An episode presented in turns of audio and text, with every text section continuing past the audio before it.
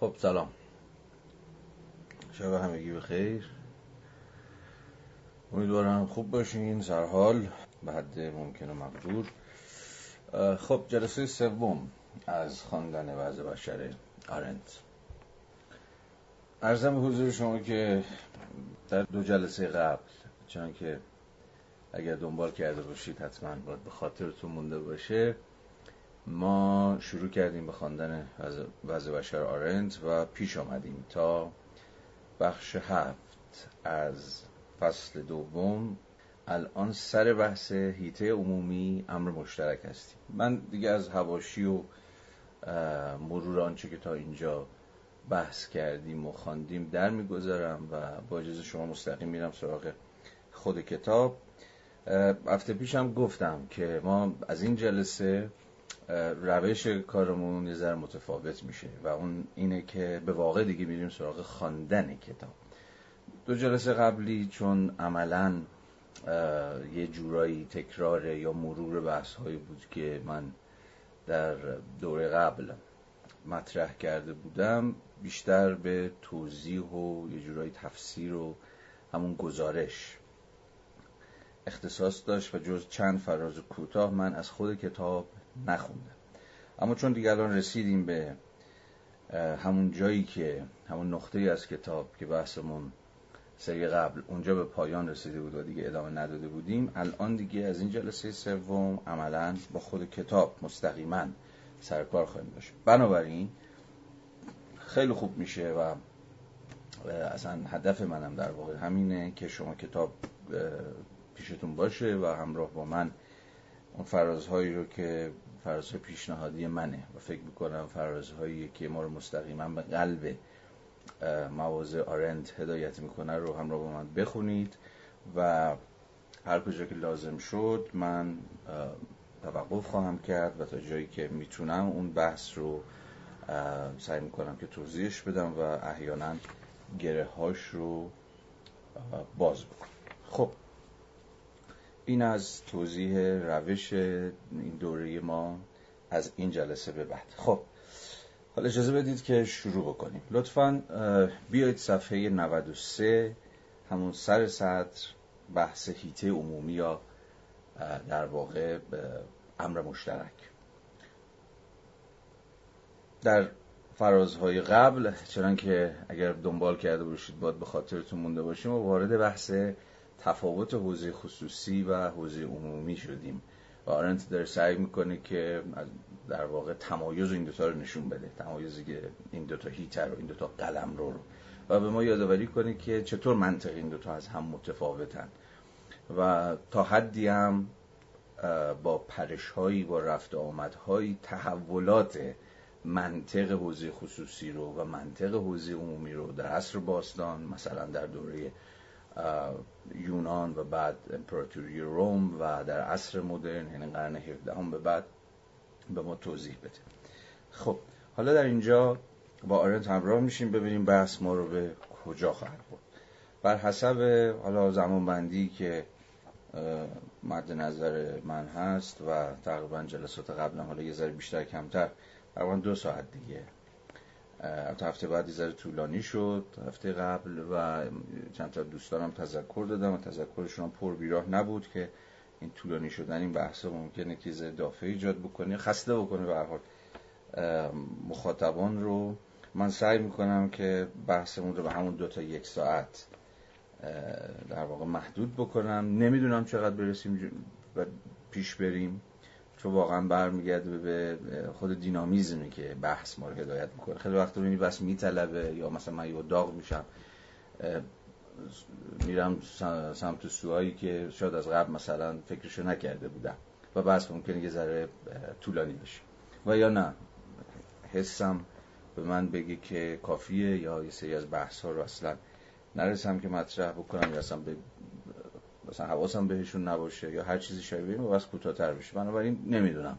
چقدر پیش بیریم خیلی خوشحال میشم که و فکر می‌کنم اتفاق خوبی خواهد افتاد. اگر برسیم که فصل دوم رو یعنی تا انتهای صفحه 124 رو بخونیم. حالا دیگه ببینیم چه پیش خواهد بر صورت. خب بخونیم با هم و بعد جا به جا توقف کنیم و بحث بکنیم.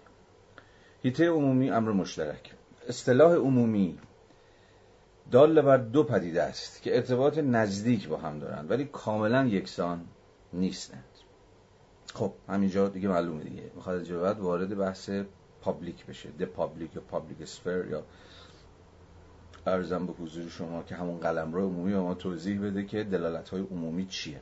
اولین دلالت مفهوم عمومی به این معناست که هر آنچه در انظار عموم روی می نماید می تواند در معرض دیدار و شنیدار هر کسی درآید و گسترده ترین عمومیت و شیوع ممکن را دارد. به نزد ما نمود یا همون appearance که بسیار مفهوم مهمیه. در اندیشه آرنت مفهوم appearance در ادامه خواهیم دید که اصلا حیطه عمومی رو به مثابه فضای نمود توضیح میده آرنت space of appearance نمود به معنی نمودار شدن دیگه آشکار شدن پدیدار شدن. پس اولین ویژگی که آرنت برای حوزه عمومی برمی شماره این که حوزه عمومی فضای نموده فضای آشکارگیه. آشکارگی برای همگان. یعنی اتفاقهایی که کنشهایی که در هیته عمومی میفته اتفاقهایی و کنشهایی و اعمالیه که یه جورایی همگان می‌تونن رسدش بکنن همگان می‌تونن ببیننش همگان می‌توانن بشنونش. یعنی گشوده به روی ساحت به یک معنای رویت پذیریه این اولین تعریف هیته عمومی به مسابقه فضای نمودار شدن فضای آشکارگی و به یک معنای اصلا فضای گشودگیه.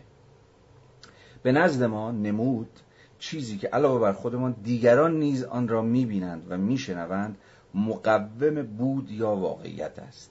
اینجا آرنت یه اشاره به اون دوگانه معروف بود و نبود یا ذات و پدیدار اسنس و اپیرنس ارزم به حضور شما که به چیزهای شبیه به این می‌کنه و اینجا بوی پیدارشناسی میاد. بوی سنت پیدارشناسی که اساس بحث سنت پیدارشناسی همین دیگه. یه اصلا چیز بودن چیزها به اون وجه فنومنالشونه. فنومن معنای پدیدار پدیداری. یعنی چیزها تا آنجایی هستند که پدیدار شده باشن. یا به تعبیر آرنتی نمود یافته باشن. و این مهم بودنش هم اینه که این فضای نمود فضای آشکار شدن فقط برای من و شما نیست یا برای خواص نیست برای برگزیدگان نیست یا هر چیزی شبیه به این. نمودی است برای همگان. به همون اندازه برای من نمود داره و آشکاره و می‌تونم ببینمش می‌تونم روش حرف بزنم می‌تونم روش داوری کنم می‌تونم روش قضاوت کنم و هر چیزی شبیه این که دیگران.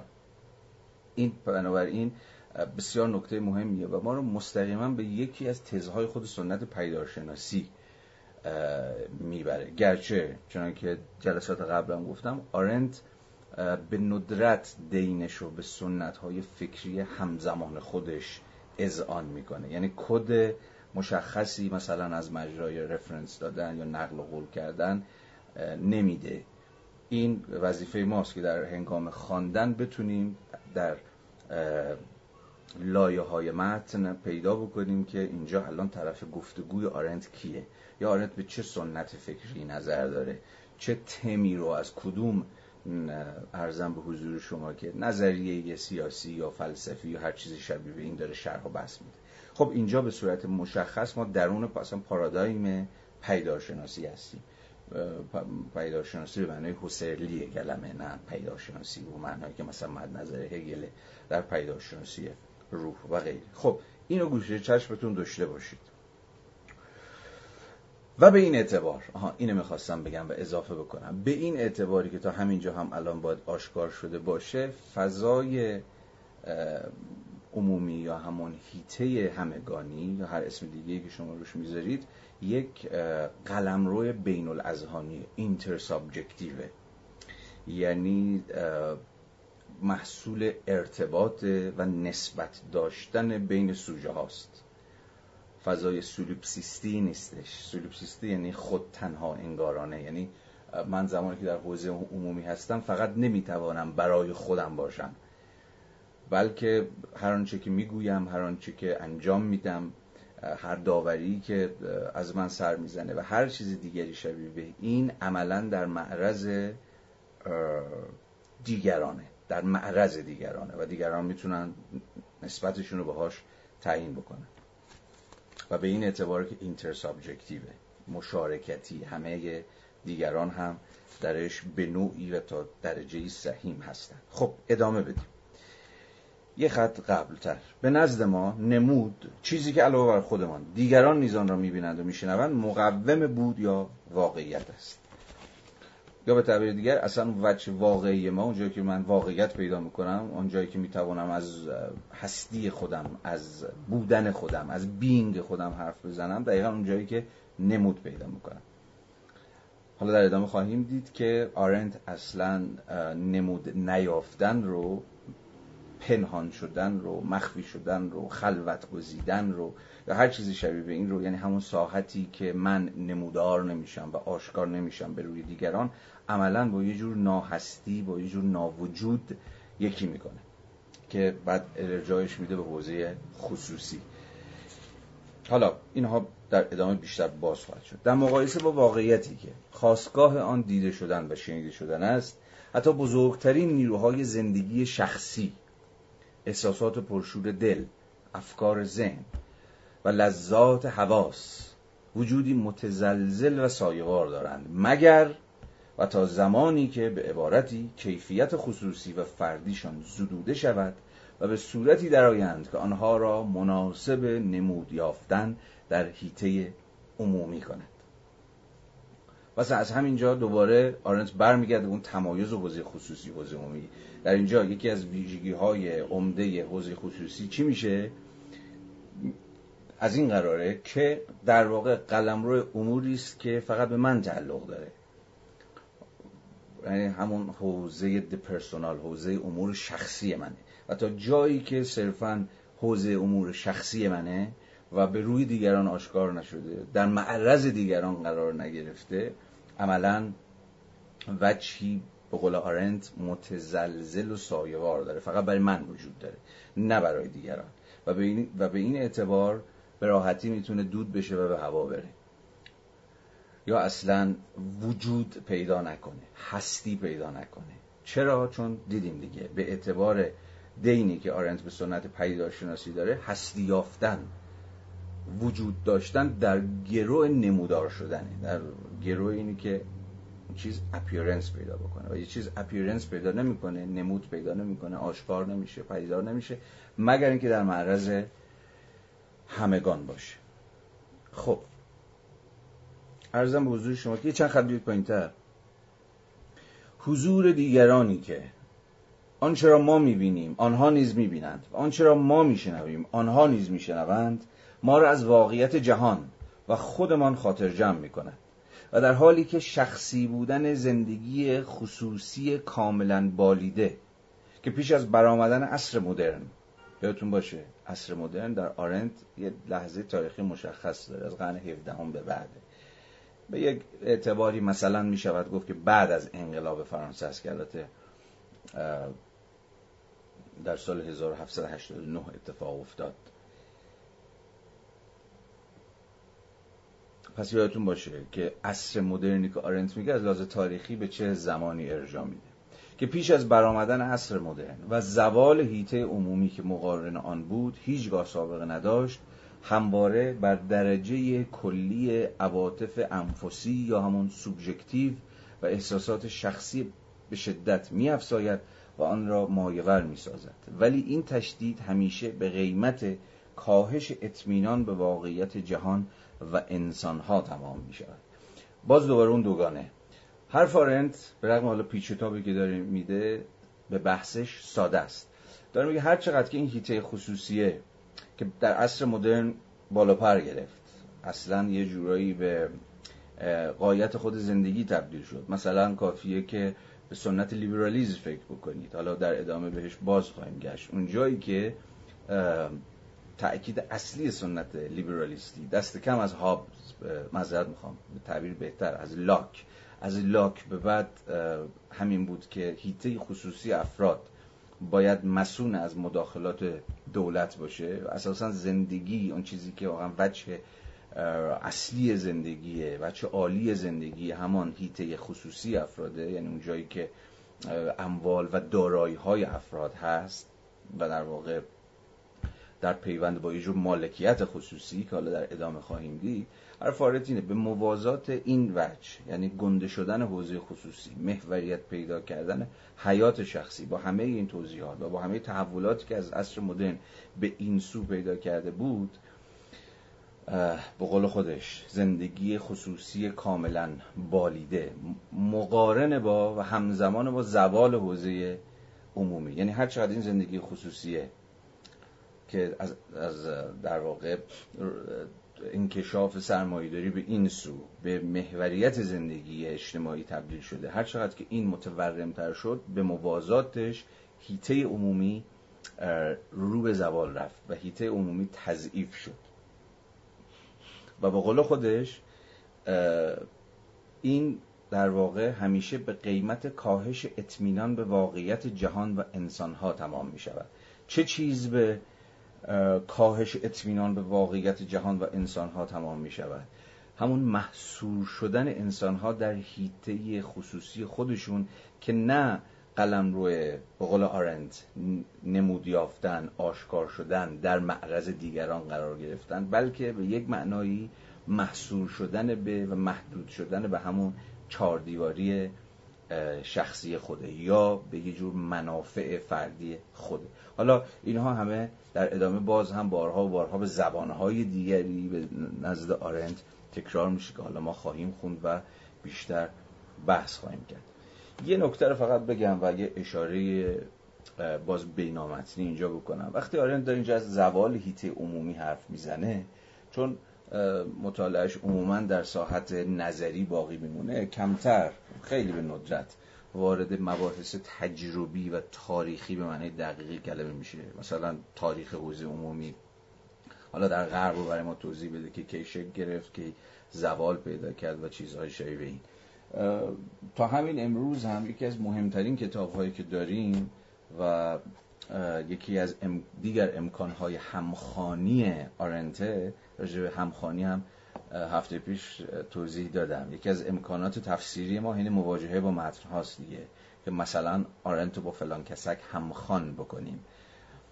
این همخوان کردن می‌تونه اشکال و مسیرهای بسیار متفاوتی داشته باشه. می‌تونه از جنس تکمیل کردن باشه می‌تونه از جنس نقص کردن باشه می‌تونه از جنس شرح و بست دادن باشه یا هر چیزی شبیه مثلا اشارات بسیاری کردم هفته پیش. مثلا اشاره کوتاهی کردم به امکان مثلا همخوان کردن آرنت با بخشی از میراث فوکویی اینکه این همخوانی تا چه حد پیش بره طرفین کجاها با همدیگه شاخ به شاخ بشن؟ کجاها احیانا همدیگر رو نقض بکنن؟ کجاها سویه های نادیده همدیگر رو دیدنی بکنن؟ کجاها همدیگر رو تشدید بکنن؟ موازی همدیگر رو تقویت بکنن؟ اینها دیگه به خلاقیت های ارزم به حضور شما که تفسیری ما مربوط میشه. اما از این تکنیک حالا اگر بشه اصلا اسمش رو تکنیک گذاشت بذاریم روش که خیلی مکانیکال نباشه. از این روش همخوان کردن به مسابقه یکی از روش های هرمونتیکی فعلا کنارش بگذاریم و خود منطق این روش بیش از این صحبت نکنیم. یکی دیگر از به نظرم می‌رسه امکانهای همخوان کردن آرنت با موازه هابرماس. و به ویژه شاید از همه مهمتر کتاب دگرگونی ساختاری حوزه عمومیش که به فارسی هم ترجمه شده اکیدن توصیه می‌کنم که این کتاب رو ببینید چون چون که از عنوانش هم پیداست کتاب راجع به یکی از محوری ترین موضوعات آرنت یعنی حوزه عمومی. اما خب تفاوت کتاب هابرماس اینه که به صورت مشخص بر تاریخ دگرگونی به قول خودش ساختاری حوزه عمومی از قرن به ویژه 16 هم به بعد که ملازم با زایش جامعه بورژوایی تمرکز کرده. یعنی هم توضیح میده که اصلا حوزه عمومی چجوری از دل تحولاتی که در آن جامعه سرمایه‌داری اتفاق افتاد برآمد و شکل گرفت. به قول هابرماس حوزه عمومی همون جاییه که یک چیزی مثل پابلیک اپینین یعنی افکار عمومی می‌تونه تو شکل بگیره. از مجرای نهادها انجمنها باشگاه ها ارزم به حضور شما که مطبوعات محافل حالا چه ادبی چه سیاسی چه هر چیز دیگه شبیه بنابراین این کتاب کتاب هابرماس که یکی از همچنان یکی از مهمترین کتاب های هابرماس در واقع کتاب اولش هم هست. فکر کنم سال 1963 اگر 63 64 اگه اشتباه نکنم نوشتتش. هنوز یکی از مهمترین کاری ها ماسه و به ما این دید تاریخی رو میده که خیلی از بحث که آرنت اینجا به شکل حالا کم و بیش انتظایی و نظری و فلسفی بحث می‌کنه رو یه تصور خیلی تجربی تاریخی ازش در متن جامعه ارزم به حضور شما که غربی یا به تعبیری بورژوایی داشته باشیم. چه زایش حوزه عمومی و چه زوال تدریجیش در نتیجه قدرت گرفتن هرچی بیشتر سازوکارهای بقول هابرماس در ترمینولوژی هابرماسی استعمار سیستم به دست زیست جهان که حالا در قاموس هابرماس معانی مشخصی داره که من ازش در می‌گذارم. فقط اینجا می‌خواستم گوشه بهتون داده باشم یا کنجکاوتون کرده باشم که این مباحث در اینجای آرنت رو می‌توانید همخوان بکنید با مباحث هابرماسی و فکر کنم اتفاقات جالبی برای این نخانش خواهد افتاد. خب برگردیم به بحث. چی داشتیم می‌گفتیم؟ یه ادعایی کرده آرنت و از اینجا بعد هی به این ادعا برمیگرده هی بیشتر باش بازی می‌کنه و این ادعا این است که ما با زوال حوزه عمومی سرکار داریم. البته راجع به زوال حوزه عمومی قبلا هم برای ما حرف زده بود که ملازم بود با اگه ترمینولوژی آرنتو در جلسات قبل به خاطر داشته باشید ملازم بود با زایش اصلا امر اجتماعی و امر اجتماعی هم باز صحبت کردیم که عملا همون امر یکسان بود. همون سازوکارهایی بود از که دستن در کار تولید یک جمعیت. ارزم به حضور شما که یک دست شده همخان شده تودهی تعریف می‌کرد آرنت رو. آرنت این امر اجتماعی رو. اصلا خود مفهوم جامعه رو. در, در تنافر با و در تمایز اکید با هیته عمومی که برای آرنت بر حسب دینش به پلیس یونانی قلمرو کسرته قلمرو تکینگی ها و فردیت هاست ولی پیدا شدن سرکله حوزه اجتماعی در تمایز با حوزه عمومی چیزی نیست جز تولید مجموعی از سازوکارهایی که قایتشون به هنجار سازیه و قایتشون اینه که افراد رو عملا همرنگ همبار بیارن. و باز هم اشاره کردیم هفته پیش که از حیث تاریخی می‌توان نشون داد که تا چه پایه ملازم با شکلگیری دولت های ملی از قرن 17 هم به این سو. که حالا چون زیاد بحث کردیم من دیگه بهش بر نمیگردم فقط برای متبادر شدن دوباره این بحث ها به ذهن شما. خب پس الان ما با یه ادعا سرکار داریم زوال هیته عمومی از قرن 17 هم به بعد و جایگزین شدنش با هیته اجتماعی که ملازم بود با و همراه بود با و به موازات اساساً متورم شدن و بات کردن و اهمیت یافتن و محوریت پیدا کردن حوزه خصوصی پیش اومد. حالا این رو داشته باشید ادامه بدیم بیاید صفحه 95 پاراگراف دوم. خط چهارم پنجم. آرنت میگه کثیری از چیزها هستند که نمی‌توانند فروغ پرمایه و روشن حضور پیوسته دیگران در صحنه عمومی را تاب آورند در آنجا فقط آن چیزی به دید میآید که ربط و مناسبت داشته باشد. ارزش دیدن یا شنیدن داشته باشد. و قابل تحمل و مدارا باشد. به گونه ای که آنچه نامربوط است خود به خود امری خصوصی می شود. تا آخرش رو می‌خونم بعد بحث می‌کنم بیگمان این حرف به آن معنا نیست که دقدقه های خصوصی به طور کلی نامربوطند نامربوط بودن از منظر کی به چشم کی از منظر هیت عمومی. یعنی اموری که هیت عمومی براشون اهمیت هیت عمومی اهمیتی براش قائل نیست یا مناسب در واقع ربط و مناسبتی براش لحاظ نمی‌کنه. و ادعاش هم که آقا اینها موضوعاتی است مربوط به حوزه خصوصی. نباید آوردش در حیطه همگانی و در معرض همگان قرارش داد. خودش و هنوز هم یه پرسش جدیه دیگه. به واقع چه چیزهایی میباید آشکار بشن و نمودار بشن در حوزه عمومی و در معرض دید و شنفت همگان قرار بگیرن و همگان بتونن راجبش حرف بزنن بتونن راجبش داوری کنن و چیزهای شبیه این.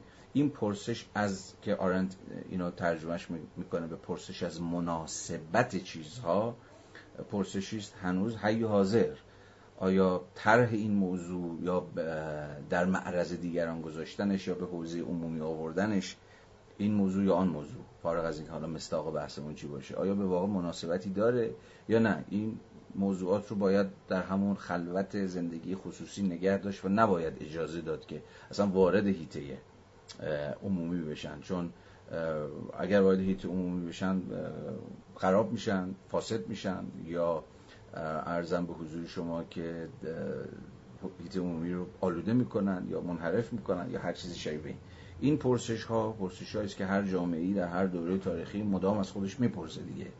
چه چیزهایی به هیته عمومی مربوط میشن و همگان این شایستگی رو دارن و این حق رو دارن و اصلا باید راجبشون حرف بزنن و همگان ببینن و راجبش قضاوت بکنن. و نه چه حوزه هایی باید در همون خلوت خودشون باقی بمونن و نباید آشکاره بشن برای همه نباید در معرض دید قرار بگیرن و به این معنی نباید نمودار بشن. باز هم در ادامه در اینجا نه ولی در صفحات بعد آرند به این سوال البته باز خواهد گشت. ولی اینجا بحث جذابی رو مطرح می‌کنه. همین مسئله مناسبت داشتن چیزها برای حوزه عمومی. پس دست کم تا الان یه چیزو می‌دونیم.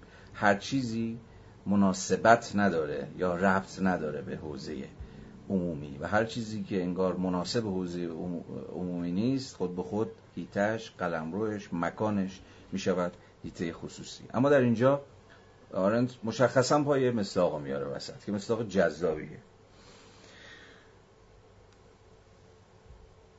بیگمان این حرف به آن معنا نیست که دغدغه‌های خصوصی به طور کلی نامربوطند.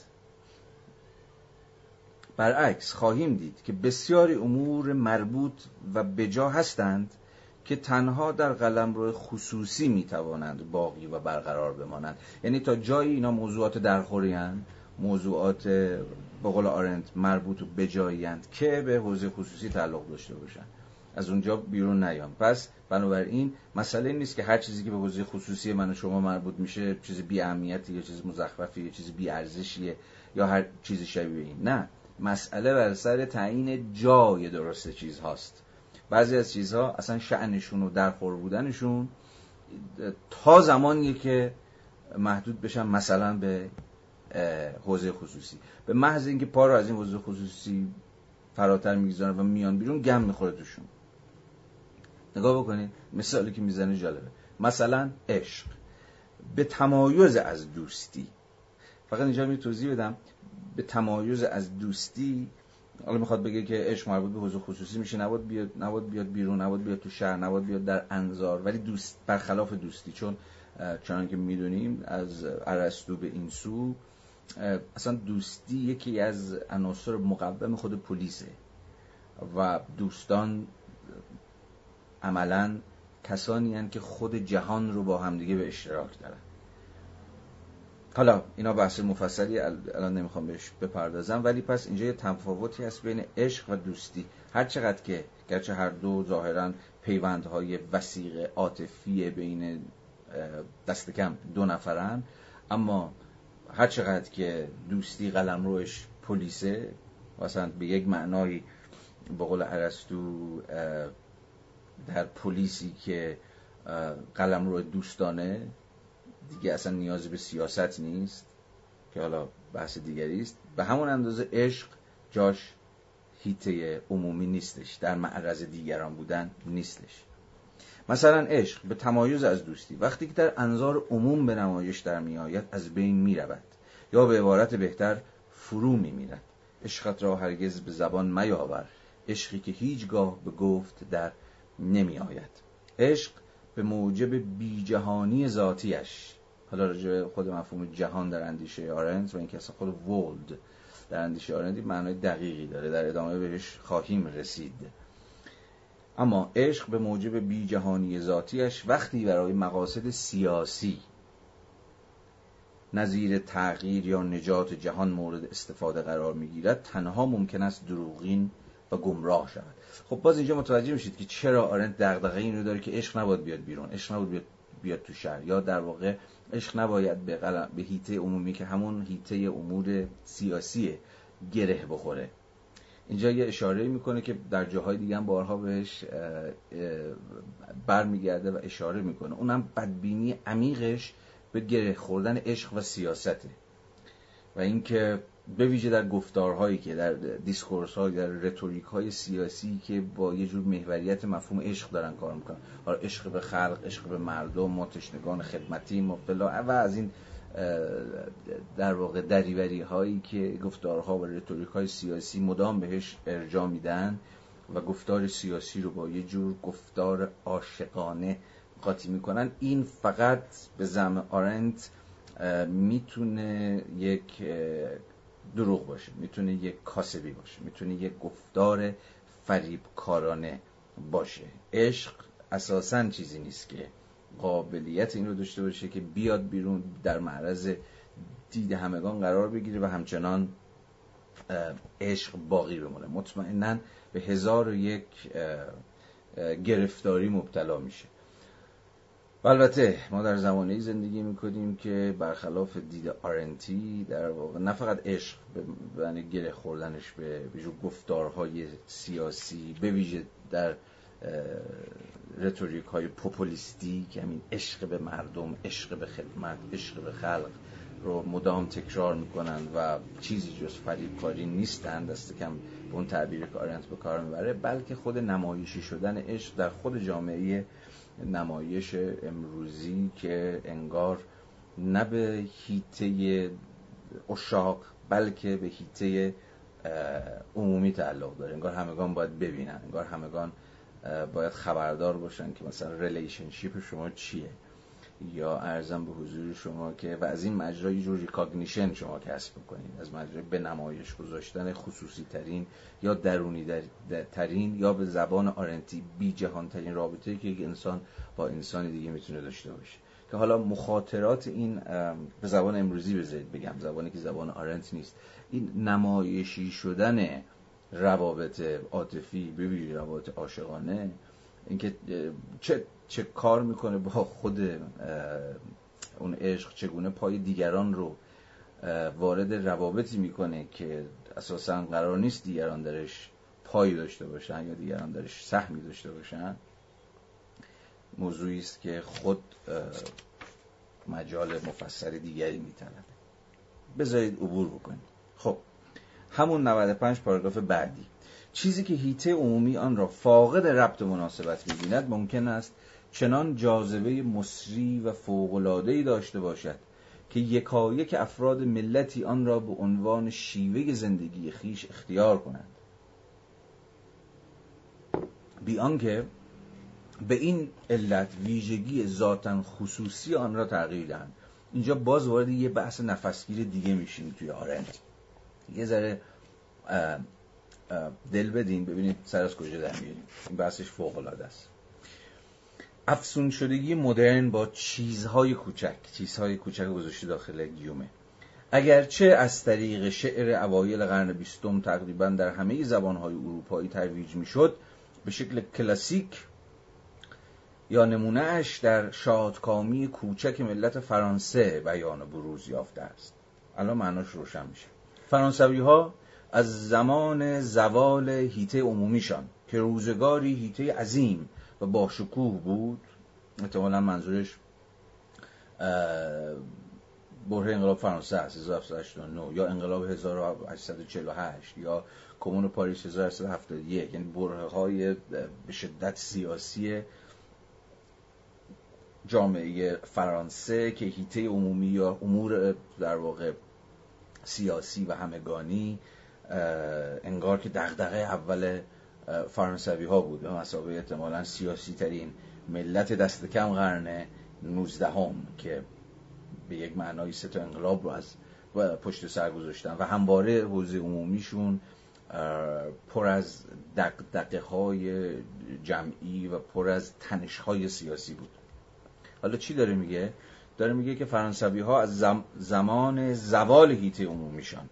که روزگاری هیته عظیم و باشکوه بود استادان هنر شادکام بودن در میان چیزهای کوچک شدند درون چهار دیواریشان بین صندوق و تخت خواب میز و صندلی سگ و گربه و گلدان. آنها این چیزها را نیز مشمول مراقبت و عطوفتی می کنند که در جهانی که در آن روند شتابان صنعتی شدن همواره چیزهای دیروز را از بین می‌برد تا اشیای امروز را تولید کند ممکن است حتی واپسین گوشه سراپا انسانی جهان به نظر برسد. خب چی داره میگه؟ اینجا آرنت حرفش ساده است دیگه. با یه اشاره ای به ملت فرانسه احتمالا به صورت مشخص از در همون نیمه اول قرن بیستم و پس از جنگ که به قول آرنت با زوال حوزه عمومی در فرانسه تعریف می‌شد جاشو چی گرفت در زندگی فرانسوی ها؟ هر چقدر که این هیته عمومیت دست رفت امر سیاسی از دست رفت یا تضعیف شد حالا این هم کلمه گندگی از دست رفت تعدیل شد. به حال بذارید یه ذره لایت تر بگیم. هر به موازات این که اون حوزه عمومیه که همون حوزه سیاسی اینو, از اینو فراموش نکنید.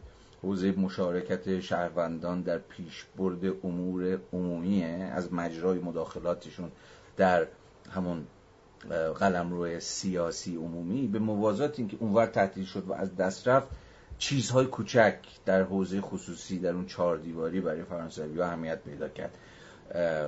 به قول آرنت سگ و گربه و گلدونشون.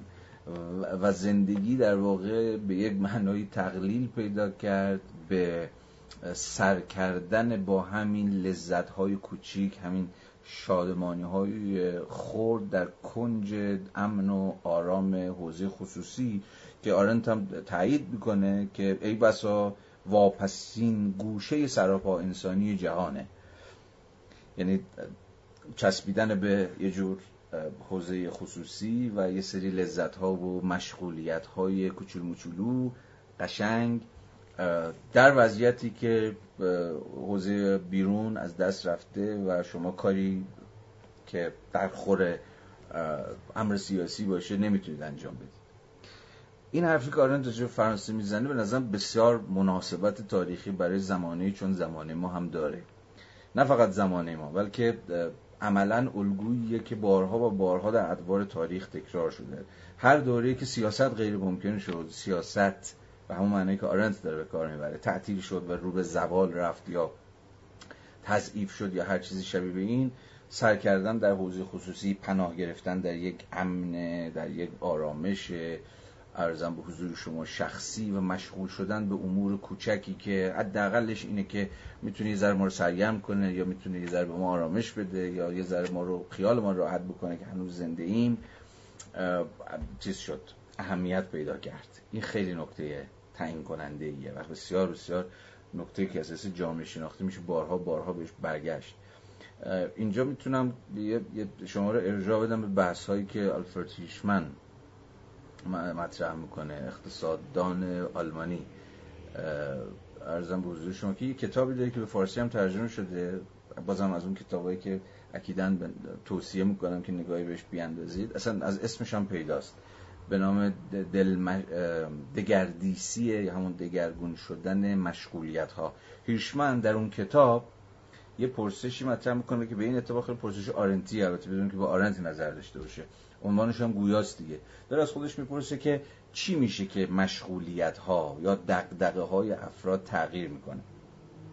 به زبان روشنتر پرسشش اینه چرا در یک دوره تاریخی مشغولیت های جمعی یا همون سیاسی یا در واقع دغدغه خیر عمومی و امور همگانی رو داشتن خیلی اهمیت پیدا می‌کنه. و در یه دوره های تاریخی دیگه ای مشغولیت ها یا توجه ها یا دقدقه ها از امر عمومی منحرف میشه و برمیگرده به سمت سلف اینترست ها برمیگرده به سمت منفعت شخصی و هر کسی سعی می‌کنه که منفعت شخصی خودش رو یا همون جهان کوچک خودش رو پیش ببره و عملا از هر شکلی از دقدقه خاطر امر همگانی و امر عمومی و امر سیاسی داشتن یه جورایی انصراف میده. این بسیار پرسش نفسگیریه. پرسشیه که همین امروز هم و بارها و بارها هم کسانی چون ما مطمئنا دوچارش شدیم. تو از خودمون می‌پرسیم که این تورم زندگی خصوصی به همین معنای امروزی کلمه که فکر می‌کنم جامعه مثل جامعه ما الان به نوعی گرفتارش شده و توجه کمتر یا دقدقه مندی بسیار ناچیزی که صرف امور سیاسی و همگانی و عمومی میشه از کجا میاد؟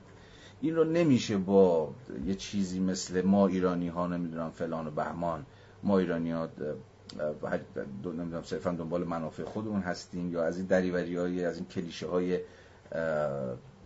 مسخره پاسخ داد. به یه پاسخ جامعه شناختی به نظرم نیاز داره که یکی از چارچوب های نظریش رو که به نظرم هم میاد که راه گشاست کسی مثل هیرشمن به دست میده.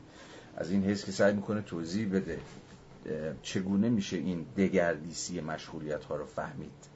چطور ما مثلا از یه برهی مثل انقلاب 57 یا مثلا روزهای موکول به 88 که به زبان هیرشمنی خیر همگانی یا امر سیاسی به شدت متورمه و مشغولیت ها موکول به یه جور مشارکت کردن یه جور ارزم به حضور شما که مداخله کردن در پلیس به معنای حالا آرنتی کلمه. ناگهان تبدیل میشه به یه جامعه ای که از اوایل دهه 90 به این سو هرچه بیشتر سر در پی این داره که شادکامی های کوچک خودش رو در حوزه خصوصی خودش در لذتهاش در تفریحاتش در بازیهاش در جامعه نمایش یا هر چیزی شبیه به این پیدا بکنه. این چقدر برمیگرده به زوال اون حوزه عمومی سیاسیه. به این اعتبار دست کم تا جایی که به آرنت مربوط میشه این دوگانه یا این تمایز یا این نسبت همواره پوینده حوزه عمومی حوزه خصوصی همواره باید مد نظرمون باشه.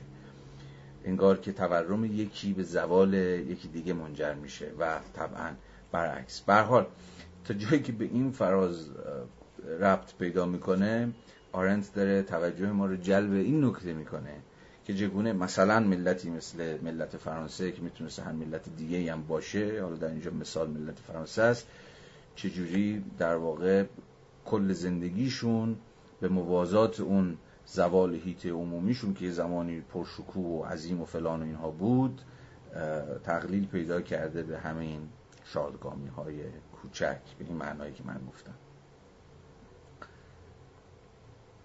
خب اجازه بدید که وارد دلالت دوم حوزه عمومی بشیم به معنای آرنتی کلم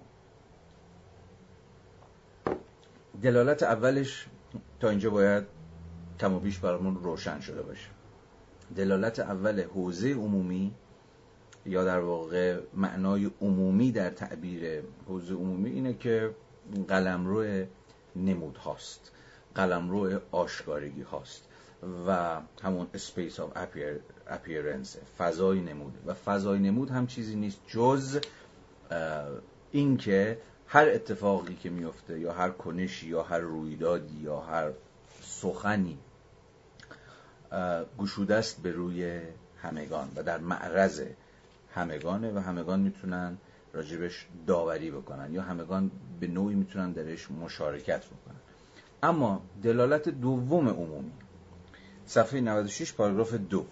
اصطلاح عمومی در معنای دومش بر خود جهان دلالت می کند از آن حیث که میان همه ما مشترک است. یادتون باشه حتما به خاطرتون مونده که آرنت می‌گفت این دلالت یک و دویی که داره میگه به شدت در هم تنیدن. گرچه استقلال هم دارن از هم دیگه یا به تعبیر خودش کاملا یکسان نیستند اما کاملا ربط دارن به هم دیگه. فقط در وضعیتی که امر عمومی همون امر نمود یافته باشه امر در معرض دید و شنفت همگان باشه می‌شود در دلالت دومش. امر عمومی رو به مسابه امر مشترک فهمید. درسته؟ خب. اصطلاح عمومی در معنای دومش بر خود جهان دلالت می کند از آن حیث که میان همه ما مشترک است و از مکانی واقع در آن که شخصا مالک آن هستیم متمایز است. پس هیت عمومی برخلاف هیت خصوصی دیگه ناظر بر یک فضامندی که فقط به من تعلق داره و دیگران درش راه ندارن یا قرار نیست راه داشته باشن و منم همه زورمو می‌زنم که اتفاقا پشت این چهار دیواری من دیگران متوقف بشن و نتونم پاشونو بذارم وسط. هیت عمومی طبعا کاملا برخلاف همون حوزه مشترکه که کاملا متمایز از فضامندی که شخصا من مالکش هستم و فقط به من و نه به دیگران. مربوط میشه. با این حال این جهان همان زمین یا طبیعت در مقام فضا و مجال محدود تحرک انسانها و شرط عام حیات عالی نیست بلکه مربوط می شود به مصنوعات انسان تولید و ساختنی که از دستان آدمی سر می‌زند و نیز اموری که در میان کسانی که با هم در جهان ساخته انسان سکونت دارند جاری است. پس هیته عمومی به مسابه قسمی جهان مشترک عملا مترادف با همون قلمرویی که به دست انسانها ساخته شده. عرصه مصنوعاته. عرصه تولیدات انسانیه. به این معنا هیته ارزم به حضور شما که عمومی هیته عینیت یابی هاست. عینیت هایی که عملا دست ساخته انسان هاست. محصول پوئسیسه. پوئسیس معنای به معنای یونانی و ساختن. هیت عمومی ساخته شده و به این معنا مصنوع انسان هاست. یادتونه همون جلسه اول از این صحبت کرده بودیم که کل آن چیزی که آرند اسمشو اصلا جهان می‌گذاره حالا باز هم بیشتر هم بیشتر روشن خواهد شد چیزی که اسمشو می‌ذاره ولد به تمایز از زمین جهان و زمین. زمین همون قلمرو طبیعیه. قلمرو امر طبیعی قلمرو امر داده شده است اما ولد هم در واقع قلمرو امور مصنوع بشریه. حالا این قلم روی امور مصنوع بشری می‌تونه از امارت ها و ساختمان ها باشه تا نهادها و ارزم به حضور شما که انجمن ها و قصه ها و روایت ها و شعرها و غیره و غیره. همه اینها همه این مصنوعات که به نوعی محصول پوئسیس انسانیه محصول ساخت و ساز انسانیه جهان ما رو قوام میبخشه. به ویژه از اون حیث که این جهان جهانی است مشترک. هیچ سازنده تکینی نداره بلکه همه انسان ها از مجرای سازوکارهای پیچیده در ساختن در قوام دادن به این جهان مشارکت کردن. نه؟ خب ادامه بدم از یه ذره عقبتر. بلکه مربوط می شود به مصنوعات انسان تولید و ساختنی. همون پوئسیس پوئسیس هم یعنی ساختن هم تولید. که از دستان آدمی سر می‌زند و نیز اموری که در میان کسانی که با هم در جهان ساخته انسان سکونت دارند جاری است. با هم زیستن در جهان اساسا به این معناست که جهانی از اشیا هست میان کسانی که آن را به اشتراک دارند. بازم میگم اینجا اشیا رو صرفا معنی در و تخته و اینجا چیزا نباید بفهمید. اشیا به معنای هر آن ابژه‌ای که یا هر آن تولید مصنوعی که به نوعی محصول ساخت انسانیه. به همون اندازه می‌تونه یک امارت یا یک ساختمان باشه که بتونه یک نهاد باشه یا یک سازمان باشه یا یا, یا حتی چیزی چون ارزم به حضور شما که میراث بشری باشه. میراث بشری که ممکنه در هیئت کتاب ها در و چیزهای شبیه به این تداوم پیدا بکنه و نسل در نسل منتقل بشه. با همزیستن در جهان اساسا به این معناست که جهانی از اشیا هست میان کسانی که آن را به اشتراک دارند. مثل میزی که بین کسانی که دور آن نشستند واقع شده است. جهان همانند هر چیز بینابین پس جهان به معنای آرنتی کلمه یک این بیتوینه یک درمیان بودگیه. یا در واقع به اتکای وجود جهانه که انسانها با هم ارتباط پیدا می‌کنن. جهانی که جهان مصنوعات به این معنایی که ازش سخن گفتم. یه جور فضای بینابینیه. جهان به معنی آرنتی فضای بینابینیه بین من و تو. تا جایی که من و تو ساکنان هیته عمومی هستیم. یا همون هیته پلیس هستیم. همین مثال خودش. مثل میزی که بین کسانی که دور آن نشستهاند واقع شده است. جهان همانند هر چیز بینابین در آن واحد انسانها را به هم میپیوندد و از هم جدا می‌کند. هیته عمومی همانند جهان مشترک در واقع این دوتا یکی هم. هیته عمومی همان جهان مشترکه. ما را گرده هم می آورد و در عین حال مانع از آن می شود که به عبارتی بر سر هم خراب شویم. یعنی اینجا باز یه نسبت اینجا میشه پای مفهوم فاصله رو کشید مثلا اینجا به معنای زیملی کلمه. این وقتی از حالا بازم اینجا از زیمل میمل آرنت یاد نمی‌کنه. منم خیلی مطمئن نیستم که آیا مثلا داره به زیمل فکر می‌کنه یا نه. ولی اینجا باز یه امکان خواندن هست. امکان خواندن این فراز مثلا به اتکای مفهوم فاصله در زیمل. این امکان چیه؟ فاصله برخلاف تصوری که ممکنه سعی تو ذهنمون شکل بگیره یعنی دوری نیست دیگه. فاصله دور یا فاصله نزدیک. در در ترمینولوژی یا در واقع مفهوم پردازی زیملی فاصله مثل انبوهی از دیگر مفاهیم در واقع یک خصلت دوگانه داره. فاصله هم می‌تونه به معنای نزدیک شدن باشه هم به معنای دور شدن باشه و عموما هر دو این هست آرنت هم در اینجا داره اون جهان مشترک رو اون هیته عمومی رو به مسابه قسمی فاصله توضیح میده. میگه جهان به واسطه جهان مشترکی که ما فاصلمون از هم تنظیم می‌کنیم. جهان مشترک هم ما رو به هم گره می‌زنه هم ما رو به هم وصل می‌کنه. هم به ما اجازه میده که دور هم بشینیم یا به هم گره بخوریم و با هم پیوند پیدا بکنیم از مجرا همون امور مشترک. مثلا فرض کنید به اتکای وجود یک نهاد به اتکای وجود به اتکای مثلا خاطرات جمعی که در هیئت کتاب ها و شعر ها و قصه ها و افسانه ها وجود داره. اینا همه می‌تونن جمع کننده باشند می‌تونن از ما یک عرضم به حضور شما که یک collective body بسازن یک پیکره جمعی بسازن. و در عین حال و در عین حال باز اما مفهوم فاصله معنی زیملی کردن. نه فقط وجود این جهان مشترک باعث میشه بتونیم دور هم جمع شیم بلکه همزمان با این فاصله ما رو از همدیگه هم نگه میداره. یعنی به اتکای وجود این امور مشترکه که ما می‌تونیم هم به هم گره به هم دیگه گره بخوریم و هم در این حال یه جوری فاصلمون از همدیگه نگه داریم. اگه این ناگهان دود بشه بره هوا این امور مشترکی که هم ما رو به هم نزدیک می‌کنه هم فاصلمون رو از همدیگه نگه میداره. اگر ناگهان این جهان بینابین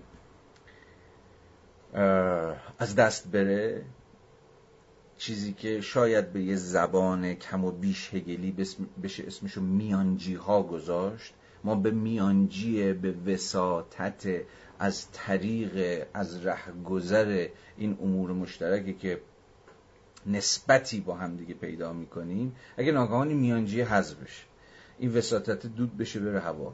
این امور مشترکی در کار نباشه. اما مثال خودش اون میزی که بین من و شما قرار گرفته بود و هم یه ارتباطی بین من و شما ایجاد می‌کرد و هم فاصلمون رو باعث می‌شد که بتونیم نگه داریم ناگهان از میان بر بخیزه عملا ما وارد وضعیتی میشیم که به قول آرنت می‌تونیم سر همدیگه خراب بشیم. یا عملا نسبتمون رو با همدیگه از دست میدیم. به میانجی این وساطت ها و میانجی ها یا همون امور مشترکی که به هیته عمومی تعلق دارنه که ارزم به حضور شما که فاصله ما با همدیگه تنظیم میشه. اگه چیزی در کار نباشه ما تبدیل میشیم به یه کلیت انتظایی. تبدیل میشیم به یه انبوهی از آدم ها که نسبتی با همدیگه ندارن. چیزی بینشون وجود نداره. چون چیزی بینشون وجود نداره که نسبتشون رو با هم دیگه تنظیم بکنه یا تعریف بکنه یا سامان بده یا هر چیزی شبیه به این اون موقع دیگه اساسا شما وارد وضعیتی شدید که عملا همون وضعیت جامعه تودهیه خدا آرند در مقام یکی از نظری پردازان جامعه تودهی یکی از صورت بندی هایی که از جامعه تودهی می‌کنه همینه دیگه. چی میشه که جامعه نگان تودهی میشه؟ اصلا شما یه چیزی دارید. یک انبوهی از آدم ها دارید که رو سر و کله همدیگه ریختن و نه تمایزی از همدیگه دارن نه انگار فاصله از همدیگه دارن. همه دارن تو همدیگه میلولن. یا دارن تو همدیگه میلولن یا اونقدر از هم دورن که انگار قرار نیست هیچ نسبتی با همدیگه داشته باشن. چه اونقدر دور باشن که بشود آنها رو مسابقه اتم های منزوی که هر کس سر در پی خود فرو برده است لحاظ کرد. چه مسابقه همون توده انبوهی که همه رو ریختن تو همدیگه چه این سمت ماجرا چه اون سمت تیف چه چیزی رو توضیح میده؟ چه چیزی وضعیت جامعه توضیح رو توضیح میده؟ قیاب میانجی ها درسته؟ یا به زبان آرنتی ارزم به حضور شما که ناگهان محو شدن جهان مشترک. در اینجاست که انسان ها ندیگه به صفت فردی خودشون بلکه یا به صفت منزویانه خودشون یا به صفت تودوار خودشون با هم دیگه نسبت برقرار می‌کنن. هیته عمومی همان جهان مشترک ما را گرده هم می آورد و در عین حال مانع از آن می شود که به عبارتی بر سر هم خراب شویم. آنچه باعث می شود تحمل جامعه توده ای آها اینجا. این چنین دشوار باشد شمار مردمی که در آن به سر می‌برند نیست. یا دست کم در درجه اول چنین چیزی نیست. یعنی جامعه توده ای لزوما جامعه شلوغ نیستش. یا جامعه که خیلی جمعیتش بالاست. مثلا چه می‌دونم چین یا مثلا هند بودن که بیش از یک میلیارد نفر جمعیت دارن به اعتبار جمعیتشون نیست که جامعه توده یعنی یا صرفا به یا اصلا اگر جامعه توده ای هستن یا نیستن فعلا اینو نگه داریم. منطق بحثشو می‌خوام بگم. بلکه این واقعیت است اینکه جامعه توده جامعه توده ای میشه که جهان میان آنها قدرت جمع آوردن ایشان به هم پیوستن و از هم جدا کردنشان را هر دو با هم هم به هم پیوستن و پیوند دادن هم جدا کردن و متمایز کردن. همون منطق دوگانه فاصله به معنای زیملی کلمه. دوری و نزدیکی هم زمان. رو دیگه از دست ارزم به حضور شما که داده. بیاید بیاید صفحه 99 این بحث رو در پاراگراف دوم خط سه چهار خط قبل از پایان پاراگراف دو در صفحه 99 تنها وجود هیته عمومی به همه معانی که گفتیم و از پی آن تبدیل جهان به اجتماعی از اشیاء که انسانها را گرده هم می آورد و به یکدیگر می پیوندد تماما در گروه دوام و پایندگی است. یه بار دیگه بخونم. یه ضرب. تنها وجود تنها وجود هیته عمومی و از پی آن تبدیل جهان به اجتماعی از اشیا که انسانها را گرد هم می آورد و به یکدیگر می پیوندد تماما در گروه دوام و پایندگی است. اون تنهای اول به نظرم اضافه است. یا حداقل جای درستی ترجمه نشده. حالا چی می‌خواد بگه؟ فارغ از حالا درستی ترجمه یا نادرست بودنش حرفش خیلی ساده است. ببینید ما اینجا پنج, پنج تا مفهوم همبسته داریم که همزمان با هم دارن مفهوم هیت عمومی آرنتی رو توضیح میدن. خود هیته عمومی و از پی آن تبدیل جهان به اجتماعی از اشیا بنابراین هیته عمومی جهانه به معنی آرنتی کلمه. چه جهانیه؟ جهانی که عملا اجتماعی کامیونیتی از اشیا به همون معنایی که گفتم. مصنوعات بشری. که کار این مصنوعات کار این اشیا کار این میانجی ها این امور بینابینی هرچی که شما مایل اسمش رو بذارید. کار اینها چیه؟ همه این اجتماعی از اشیا که مقوم جهانند یا همون جهان مشترکن و همون جهان مشترکی که معنای هیته عمومی رو به ذهن ما متبادر می‌کنه. کارش چیه؟ از دقایق قبل می‌دونیم. کارش به هم پیوستن انسان ها و مربوط کردنشونه. چه از جنس اینکه اینها رو انسان ها رو هم نزدیک کنه چه اینها رو از هم جدا کنه. یا به تعبیری فاصله دقیق انسان ها از همدیگه رو تنظیم بکنه. در واقع تماما در گروه چیه؟ اینکه این رشته معنادار باشه. هیته عمومی جهان مشترک اجتماعی از اشیا به مسابه اموری که کارشون به هم پیوستن و مرتبط کردن انسان ها با هم دیگه است. این رشته شرطش چیه؟ یا به قول آنه در گروه چیه؟ میگه که دوام و پایدار حالا چرا دوام پایداری زودی ادامه بدیم. اگر قرار باشه جهان. بازم وقتی میگیم جهان به معنی آرنتیه کلمه حواستون باشه. همون اجتماعی از مصنوعات که حالا قرار دوام و بقا و پایندگی داشته باشه. اگر قرار باشد جهان در بردارنده فضای عمومی باشد این فضا را نمی‌توان برای یک نسل برپا داشت و طرح آن را فقط برای زندگان ریخت. فضای عمومی باید از حدود عمر انسانهای میرا فراتر برود. پس یکی از شروط اینکه اصلا هیت عمومی وجود داشته باشه که هیت عمومی نمی‌تونه مال یه نسل باشه یا نمی‌تونه فقط برای من و شما باشه. به عنوان موجودات میرا که امروز میگن فردا نیستیم. شرط پا گرفتن هیت عمومی هیت عمومی که قرار همون قلم روی جهان مشترک باشه قرار قلم روی امور عمومی و سیاسی باشه باید واجد قسمی دوام پایداری باشه. یعنی یک امر به یک اعتبار فرانسلیه. یا به تعبیر دیگه باید که از حدود عمر انسانهای میرا فرا بگذرد. بدون ادامه بدون دارم صفحه 99 پاراگراف سوم می‌خونم. بدون این فراتر روی از عمر انسانهای میرا که یادتون هست و ورود به نوعی جاودانگی زمینی بالقوه. نه سیاست به معنای دقیق کلمه ممکن است نه جهان مشترک و نه هیت عمومی. زیرا برخلاف خیر مشترکی که مسیحیت می انگاشت خیر مشترک چی بود؟ رستگاری نفس خیش به عنوان دغدغه مشترک میان همگان.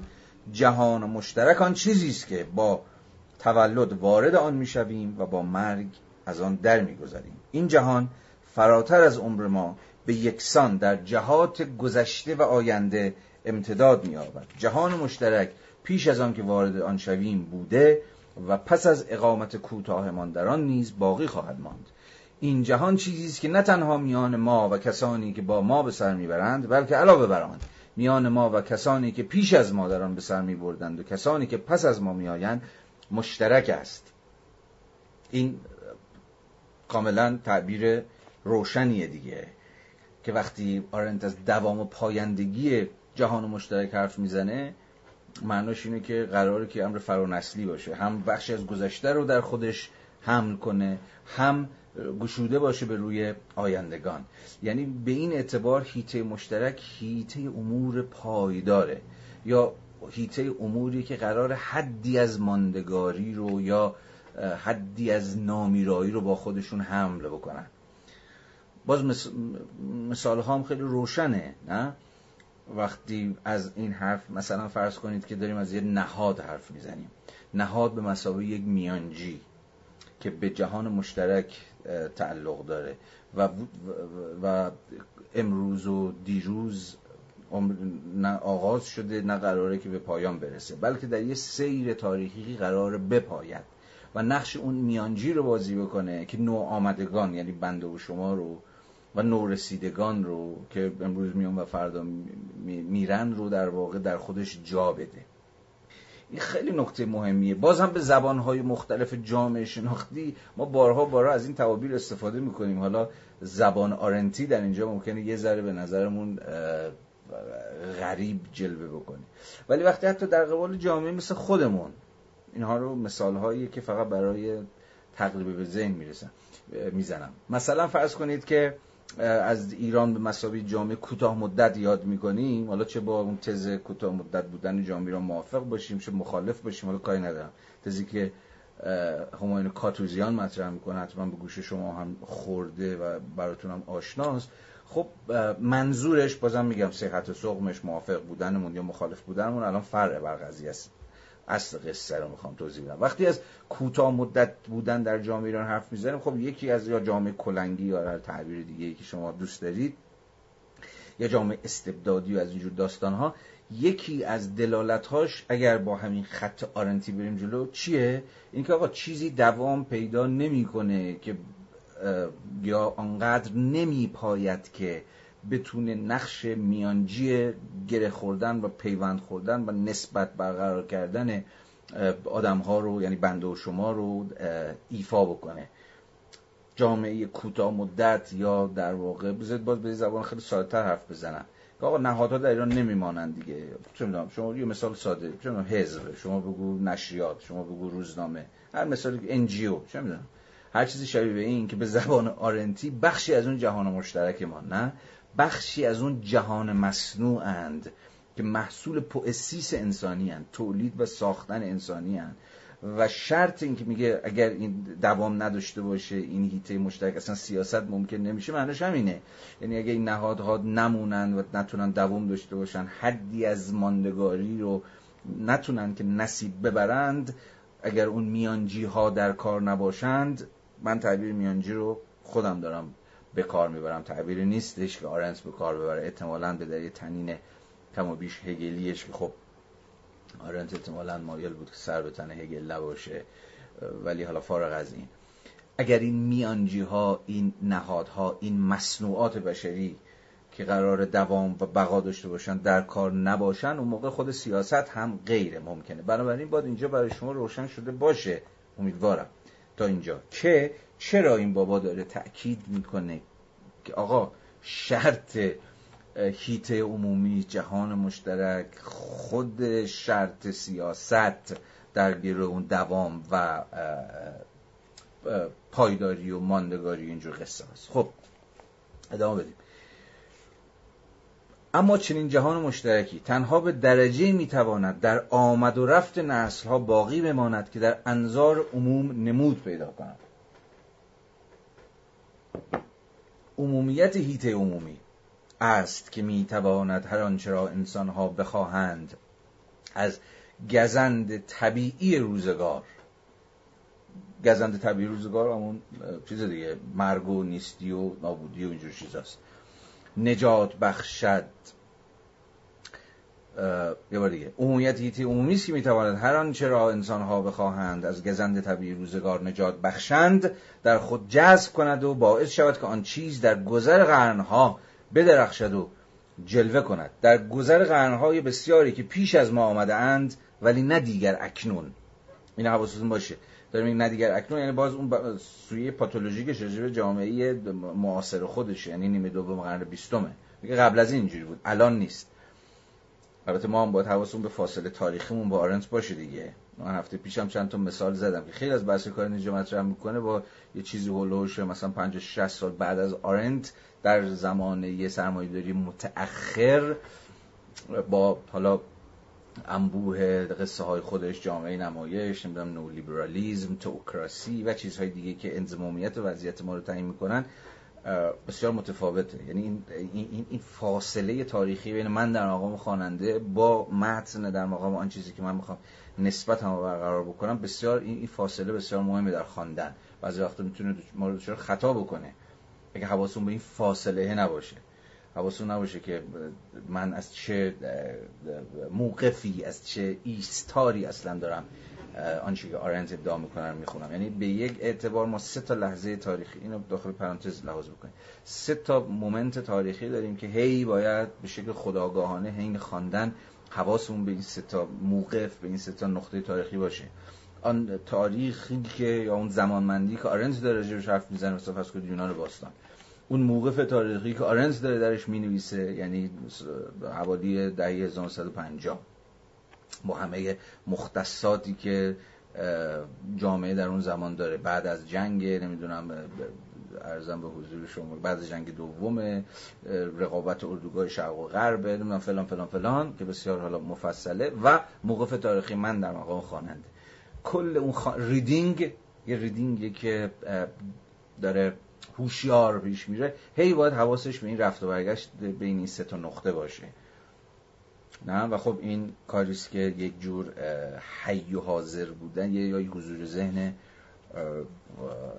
سرحال می‌خواد. حالا بگذاریم این فقط در مقام حتی نگذاریم یعنی این بحث رو من دیگه تمامش می‌کنم ولی حواستون همیشه بهش باشه. اینو ادامه بدم بحث مهمی داره میشه.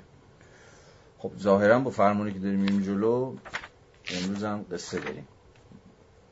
سه طول کلاس دارم میگم. حالا عمومیت هیته عمومی است که می‌تواند هر آنچه را انسانها بخواهند از گزند طبیعی روزگار نجات بخشند در خود جذب کند و باعث شود که آن چیز در گذر قرنها بدرخشد و جلوه کند. در گذر قرنهای بسیاری که پیش از ما آمدند ولی نه دیگر اکنون انسانها از آن رو وارد هیته عمومی می شدند که می‌خواستند چیزی از آن خودشان یا چیزی که میان ایشان و دیگران مشترک بود بیش از حیات زمینی یا خاکی خودشان پایدار بماند. بنابراین آرنت به طرز هیجان انگیزی خود نفس مشارکت در هیته عمومی رو مداخله در امور سیاسی رو چون که در همون فصل اول هم دیدیم و من البته در اون فایل های دوره قبل به تفصیل بیشتری اشاره کردم با قسمی سودای نامیرایی توضیح میده. یعنی اصلا امر سیاسی و مشارکت در امور همگانی یعنی اموری که وقتی از من یعنی امری که وقتی از من سر می‌زنه همگان نسبت بهش اشراف پیدا می‌کنن همگان می‌تونن ببیننش بشنونش روش قضاوت کنن نقلش کنن روایتش کنن چه برای خودشون چه برای آیندگان و غیره و غیره. همه اینها به زم آرند یه جور سودای نامیرا شدنه. چون میرایی به حوزه خصوصی تعلق داره. کسی که در حوزه خصوصی خودش چپیده و فقط خودش و کسی دیگری نیست حالا یا چپیده یا گیر کرده یا بیرون نمی‌تونه بیاد یا هر چیزی شبیه این در واقع اونجا قلم روی میرایی محضه. هر آن چیزی که از ذهن شما از زمیر قلب شما از هر جای شما عبور کرده در حیطه خصوصی وقتی نمیاد در حیطه نمود و آشکارگی و با دیگران به اشتراک گذاشته میشه هر چقدر درخشان هر چقدر بزرگ هر چقدر فلان گم میشه دود میشه و به هوا میره. ولی آنچه که وارد حوزه عمومی میشه یعنی با دیگران شیر میشه و دیگران هم می‌تونن توش مشارکت کنن قصهشو بشنون به روایت تبدیلش کنن ارزم به حضوری راجبش حرف بزنن. به موضوع داوری تبدیلش بکنن. هر چیزی شبیه به این این می‌تواند بپاید. حالا در هیئت‌های مختلفی می‌تواند بپاید. اون کنش من اون عمل من در هیته عمومی می‌تواند بپاید. اگر مثلا اون عمل من تبدیل به فرض بفرمایید که یک تأسیس یک نهاد بشه یا یک روز روزنامه بشه یا در ارزم به حضور شما که هر چیزی انبوهی از دیگر مثال ها که می شود براش زد. پس حواستون باشه آرنت داره این سودای مشارکت در هیته عمومی رو با سودای ماندگار شدن یا فراتر رفتن به قول خودش از زندگی خاکی یا زمینی که با مرگ تمام میشه و استوب می‌خوره توضیح میده.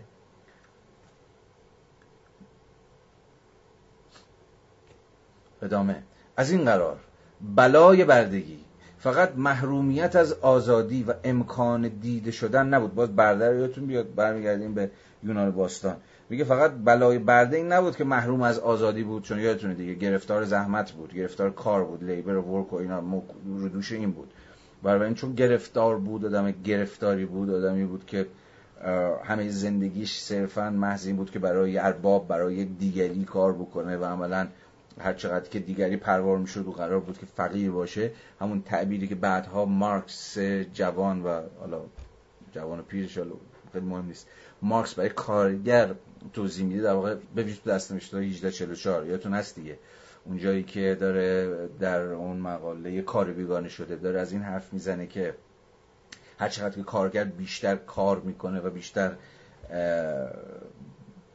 کارفرما رو یا بورژوا رو یا هر چیزی شبیه این رو داره پروارتر می‌کنه خودش داره فقیرتر میشه. چون بیشتر از وجودش داره مایه می‌ذاره بیشتر داره خودش رو خرج می‌کنه بیشتر داره خودش رو مصرف می‌کنه و در این حال خودش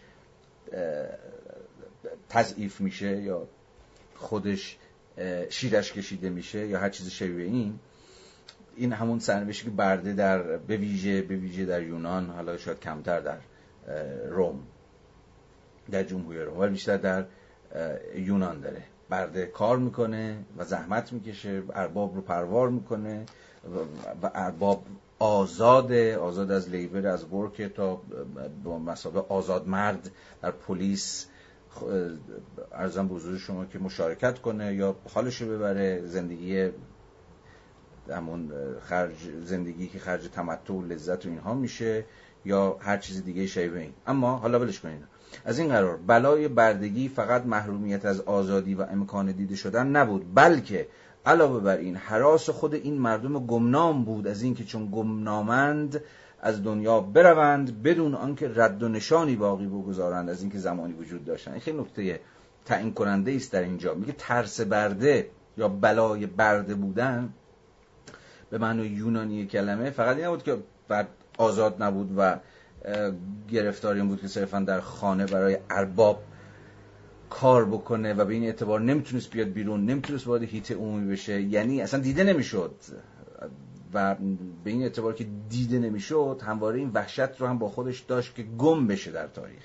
و خب بردگان گم شده های تاریخ نه فقط برده یونانی کل تاریخ بردگی در کل احصار بشریت. یعنی خود مفهوم بردگی رو اینجا باید به نظرم کاملا بستش داد و از زمینه تاریخش در یونان کشید بیرون. برده کیه؟ نه فقط کسی که زندگیش تخت بند کار برای دیگری یا زحمت کشیدن برای صرف بقا یافتن و چیزهای شبیه به اینه. بلکه از اون بیش یا در نسبت با اولی کسی که ارزم به حضور شما که نمی‌تونه پا در قلم روی هیته عمومی بذاره در قلم روی نمود در قلم روی اپیرنس. و چون نمی‌تونه وارد قلم روی اپیرنس بشه نه تصویری داره نه نامی داره نه رد پایی داره. و به این اعتبار گمه در تاریخ. و هیچ چیز احتمالا ترسناکتر از گم و گور شدن در یه جور میرایی نیستش. میرایی محض هیچ چیز. زندگی که اومد و رفت ما نفهمیدیم چی شد. نه تنها نفهمیدیم چی شد بلکه هیچ کسی هم دیگه ما رو به یاد نمیاره. بنابراین امرو همین تزه همین در واقع مفهوم بردگی رو اگر به وضعیت معاصر نسبتش بدیم در واقع گرچه ما در ظاهرا در جوامع پسا بردهداری زندگی می‌کنیم از حیث حقوقی اما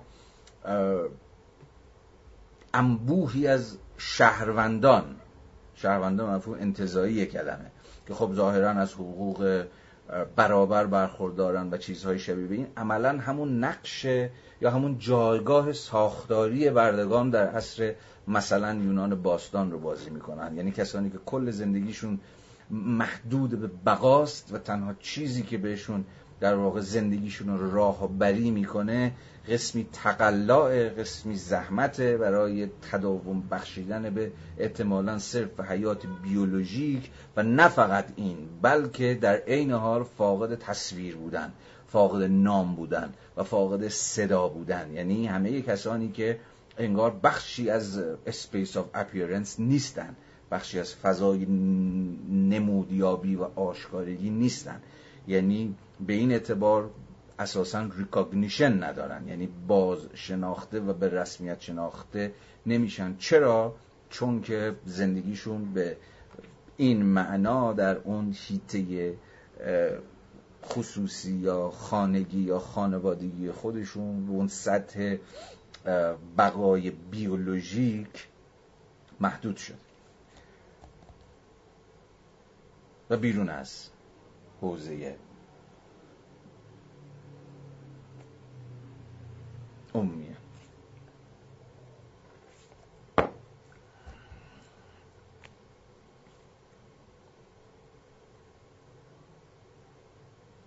شاید هیچ چیز ادامه همون صفحه صد. شاید هیچ چیز روشنتر از محو شدن تقریبا کامل دغدغه اصل میرندگی بر ناپدید شدن هیته عمومی در عصر مدرن گواهی ندهد. محو شدنی که تا حدودی تحت‌الشعاع از بین رفتن همزمان دغدغه دیگر دغدغه متافیزیکی ابدیت قرار گرفته است. دغدغه اخیر که دل مشغولی فیلسوفان و vita contemplativa است باید از دایره ملاحظات ما در اینجا بیرون بماند. اما این از اینجاش مهمه. اما گواه محو شدن دغدغه نخست یعنی دغدغه نامیرایی. این است که به همه نامیرایی به همه معانی که تا اینجا گفتم این است که اکنون تقلای ما برای نامیرندگی. خوبه که اینو گفت چون مطمئنا یکی از ویژگی های در واقع باز پارادوکسیکال زمانی ما نیست که اتفاقا نامیرایی رو فراموش کرده. اتفاقا به نوعی سودای نامیرایی در هیئت حالا مدرن هم کلمه خوبی نیست متأخر کلمه. اکنون تقلای ما برای نامیرندگی را زیل رزیلت شخصی نخوت جای می‌دهند. میگه جالب اتفاقی که افتاده برخلاف تصور که یونانیا داشتن از مشارکت در هیته عمومی برای اینکه کاری بکنی اثری از خود باقی بگذاری عملی ازت سر بزنه که بتونه بیش از تو ادامه پیدا بکنه و اگر وجود فیزیولوژی که تو پایان پیدا کرد با مرگ اما اون بیش از تو بماند و تو رو نامیرا بکنه یعنی از مجرای تولید جو رد پا. جو تریس. در جهان حالا مدرن همون قرن 17 هم به بعد با زایش یه جور جامعه تجاری مبتنی بر روابط سرمایه داران و اینها این سودای نامیرند، نامیرندگی جدید در این هیئت نوظهور خودش در واقع دیگه با یه جور نخوت یا با یه جور خودخواهی تام انگار ارزم به حضور شما که عجینه. و خب باز به ویژه برای مایی که داریم در جامعه نمایش زندگی می‌کنیم و منم الان همین الان یکی از بازیگران جامعه نمایش هم در لایو اینستاگرام احتمالا صدای نامیرندگی هم صدایی که دارم حمل می‌کنم صدایی است برای یه جور صدایی است که آبشخورش شاید نه تقلایی برای برجا گذاشتن اثری که یا نیرویی که یا همون رد پایی که بیش از من بپاید و به روی همگان گشوده باشه بلکه در هیئت مدرن نخبته مثلا از مجرای سودای چیز سودای کسب نام یا تحسین عمومی یا recognition یا چیزهای شبیه این. که حالا بگذاریم ازش.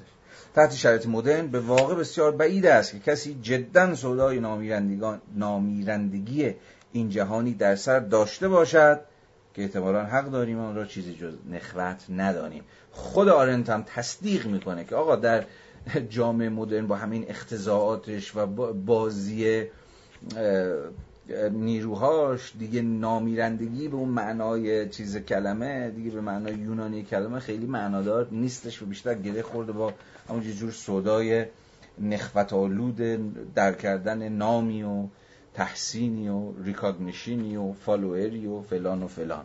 البته تقلیل یه ذره شاید این حرف به یه معنی تقلیل گرایانه باشه ولی اتفاقا خوبه. این تقلیل گرایی خیلی وقتا باعث میشه که قشنگ توجهمون رو به اون سویه انتقادی ماجرا جلب بکنیم.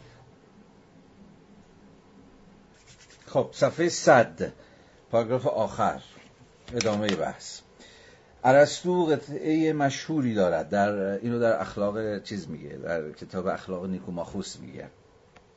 از این قرار که در بررسی امور انسانی نباید به انسان آنچنان که هست و به آنچه در همه چیزهای میرا میران میرنده است بپردازیم. بلکه فقط تا فقط رو آرنت اضافه کرد بلکه فقطش بردارید. بلکه تا جایی باید به آنها بیاندیشیم که امکان نامیرندگی دارن. دوباره آرنت برمیگرده به ایده نامیرندگی یا همون نامیرایی. به مسابقه یک سودای بشری برای دوام و پایندگی که در واقع چیزی نیست جز یک سودا جز یک اشتیاق جز یک میل برای فراتر رفتن از خود سطح حیات بیولوژیک که آغازش با تولد و پایانش با مرگ و تمام. اما همه تلاشی که آرنت داره در اینجا می‌کنه به ما نشون بده که دست کم یونانی ها و شاید حتی خود ما هنوز در واقع هنوز بردارید. صدای بیش از سطح بقای بیولوژیک داریم. سطحی بیشتر از آن چیزی که بعدا خواهیم دید. در واقع یونانی ها اسمشو میذاشتن زوئه. زوئه یا همون حیات در به تمایز از بایوس یا زندگی چون یه تفاوتی میذاشتن به زم آرند یونانی ها بین زوئه و بین بایوس بین چیزی که به فارسی شاید بتونیم ترجمهش کنیم حیات و زندگی. تو تو فارسی هم کبابش وقتی از حیات حرف می‌زنیم عموما منظورمون همون چیز بیولوژیک است همون بقای بیولوژیکه همون سطحی از بودن یا سطحی از زندگی که بین انسان و دیگر موجودات از جمله حیوانات و غیره مشترکه. چیزی نداره که مختص یا درخور انسان باشه. اما بایست سطح، سطحی دیگر از زندگیه. یه جور می شود اسمشو گذاشت زندگی درخوره یا زندگی به مسابه بودن در میان انسانهای دیگره که همواره به زعم آرنت با صدای نامیرا بودن. به همون معنایی که گفتیم چیزی بیش از چیزی بیش از زندگی بیولوژیک از خود باقی گذاشتن رد پای از خود باقی گذاشتن. تعریف میشه. این بسیار نکته استراتژیک و تعیین کننده یکی اینجا آرنت هم با نقل این جمله از ارسطو دوباره برمیگرده به همون ایده نامیرایی و اصلا میگه که اون خود اون چیزی که زندگی رو به سطح به تراز زندگی در خور زندگی شایسته یا هر چیزی شبیه به این برمیکشه همین صدای دوام یافتن و پایداریه که به زم او محقق نمی شود مگر درون قلمرو عمومی. در قلمرو جهان مشترک که در واقع تعریف میشه به مسابه همون قلمرویی که کارها و کنشها و گفته ها یا هر چیزی که از انسان سر می‌زنه قراره که بیش از او و بعد از او دوام پیدا بکنه. خب اینو داشته باش این قطعه به طرز بسیار مختزی و مناسبی در نوشته های سیاسی او همون ارسطو آمده است. زیرا پلیس به نزد یونانیان همچنان که رسپوبلیکا یا همان جمهوری به نزد رومیان قبل از هر چیز زامن ایشان در برابر بیسمری زندگی فردی بود. بازم یادتون بیاد تصوری که به ویژه یونانی ها از زندگی فردی داشتن یا همون هیته خصوصی داشتن به مسابه هیته بیسمر یا هیته که تخت بند ارزم به حضور شما که یه جور شخصی بودن یه جور نمود نیافتن و به این اعتبار چیزی ناتوانی از تولید چیزی فراسوی حیات بیولوژیک تعریف می‌شد و به این معنا یک وجه بقول آرنت عدمی داشت. یعنی یا به تعبیری یک وجه فقیرانه داشت. واجد وجهی محروم بودن داشت. محروم بودن از زندگی کردن یا واجد یه جور زندگی درخور شدن. فقط این مشارکت در هیته عمومی بود که می‌تونست از اون بیسمری زندگی فردی که محکوم به فراموش شدنه محکوم به اینه که در خلوت و در محدودیت شخصی بودن خودش حبس بشه می‌تونست فراتر بیاد. فضایی که از همون هیته عمومی فضایی که از گزند این بیسمری در امان بود و اگر نه برای نامیرای میرندگان.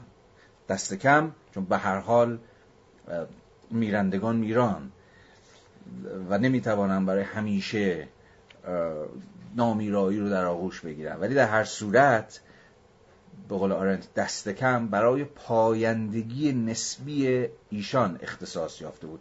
اون فضای نمود اون هیته عمومی. پس با همین قصه هایی که در اینجا تعریف کردیم به زم آرنت چه برای یونانیان در قلم, قلم روی پلیس چه برای رومی ها در قلم روی رسپوبلیکا در واقع فضایی بود که قرار بود پایندگی نسبی ایشان را به نوعی تضمین بکنه. خب از این بس بگذاریم. بیاید صفحه 102 پاراگراف دوم خط دوم. یه بحث دیگه که به همین اندازه باز جذابه و یکی دیگر از سویه های تفکر آرنتیو برای ما آشکار می‌کنه. واقعیت هیته عمومی در گروه حضور همزمان منظره ها و وجوه بیشماری است که جهان مشترک خود را در آنها نشان می‌دهد و هرگز نمی‌توان میزان یا مخرج مشترکی برای آنها طرح و تدبیر کرد. زیرا با وجود اینکه جهان مشترک ملاقاتگاه مشترک همگان است. آنهایی که در آن حاضرند جا و مکان یکسانی در آن ندارند و همگان محال است که جای یک نفر ممزد می‌خوام و همانقدر محال است که جای یک نفر با جای دیگری یکی باشد که یکی بودن جای دو شی خلاف ممکنات است. در معرض دیدار و شنیدار دیگران بودن اهمیتش در این واقعیت است که هر کس از موضعی متفاوت می‌بیند و میشنود. خب این ما رو به یکی دیگر از ایده های آرنت که از همون فرازهای آغازین کتاب هم مطرح شده بود دوباره ما رو به اون ایده طرف می‌کنه. اون ایده, ایده کسرته ایده چندگانگیه هیته عمومی برای آرنت همواره هیته کسرت ها یا همون شهروندان کثیر باقی میمونه.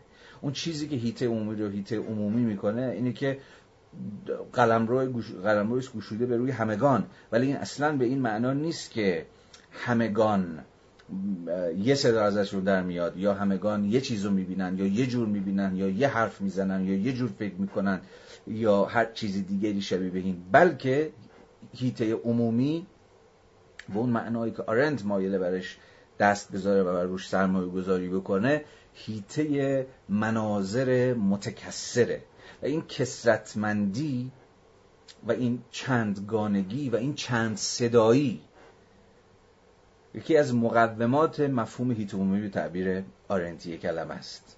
پس اینجاست که آرنت به نوعی حیطه عمومی رو با قسم پلورالیزم پلورالیزم مناظر و چشماندازها یکی می‌کنه. یه ذره بیاد جلوتر یعنی صفحه 103 خط سوم. تنها در جایی که ممکن است چیزها در وجوه گوناگونی به دیدار بسیاری کسان درآیند بدون اینکه هویت خود را از دست بدهند به گونه ای که کسانی که گرد آنها جمع شده اند می‌دانند که شاهد همانی در غیریت تمام ایارند. باری تنها در چنین جایی واقعیت جهانی می‌تواند به راستی و به نحوی موثق نمود پیدا کند. همانی در عین غیریت. یعنی آیدنتیتی ارزم به حضور شما که این آدرنس آیدنتیتی همون چیز دیگه. این همانیه یا همون به قول مترجم همانی در عین یا با وجود دیگر بودگی یا غیریت یا هر چیزی شبیه این. یعنی همگان در هیته عمومی بر سر امر مشترکی بحث می‌کنن یا گفتگو می‌کنن یا داوری می‌کنن یا قرار جوش تصمیم بگیرن یا هر چیزی شبیه به این یعنی این این وچه همانی ابژه یا همانی موضوع. اما در عین حال از مناظر و مرایای گوناگون و متفاوت یا دیگرگونه یا هر چیزی شبیه این. این چیزیه که به زم آرنت امکان این رو میده که اون چیز اون موضوع اون ابژه اون پرابلم هر چیزی. در این حالی که یک چیز یک موضوع یک پرابلم واحد و همان باقی میمونه اما در عین حال از زوایای و از مناظر متفاوت دیده بشه. خب اینجا شما می‌تونید باز دوباره صدای هم نیچه رو بشنوید هم صدای حسر رو بشنوید ببینید از تا جایی که هر دوی اینها یک جورایی ما رو با خود مفهوم پرسپکتیو یا چشمانداز یا منظر آشنا کردن. خب می‌دونید آرنت به نوعی دست کم از مجرای هایدگر شاگرد حسرله یا شاگرد پیداشناسی حسرلیه و باز می‌دونید که یکی از مهمترین مفاهیم در حسر دقیقا همین مفهوم ارزم به حضور شما که چشماندازه یا چشماندازهای سوبژکتیوی که در واقع نوع رویاورد ما به چیزها رو مشخص می‌کنن ما همواره از یک چشمانداز یا از یک منظر به شی یا به ابژه روی میاریم و در این حال نمی‌تونیم همه مناظر و همه منظره ها رو نظاره بکنیم. حالا این تو پیداشناسی حسیلی از جاهای مهمی سر در میاره و پیامدهای بسیار مهمی داره و در این حال می‌دونیم که آرنت خواننده همیشگی نیچه هم هست و با مفهوم چشماندازگرایی نیچه هم به قدر کافی آشنا هستیم. در اینجا آرنت مفهوم چشمانداز رو یا مفهوم منظر رو وارد تحلیل سیاسی خودش می‌کنه و اساسا ربطش میده به هیت عمومی. هیت عمومی تا جای وجود داره که توش کسرت وجود داشته باشه. توش زوایا یا چشماندازهای متفاوتی وجود داشته باشه. چشماندازهایی که ارزم به حضور شما که هر فرد تکینی نمایندگیش می‌کنه. پس این یکی از مفاهیم بسیار مهمیه که آرند بحثش رو به اتفاق پیش می‌بره. ادامه بدیم بحثو. تحت شرایط جهان مشترک. آره ادامه بدم. پس این این مشترکه به یه جور وحدت نیست اینکه این جهان مشترکه بین همه ما یه جورایی شیر شده به این معنا نیست که واجد جور وحدته.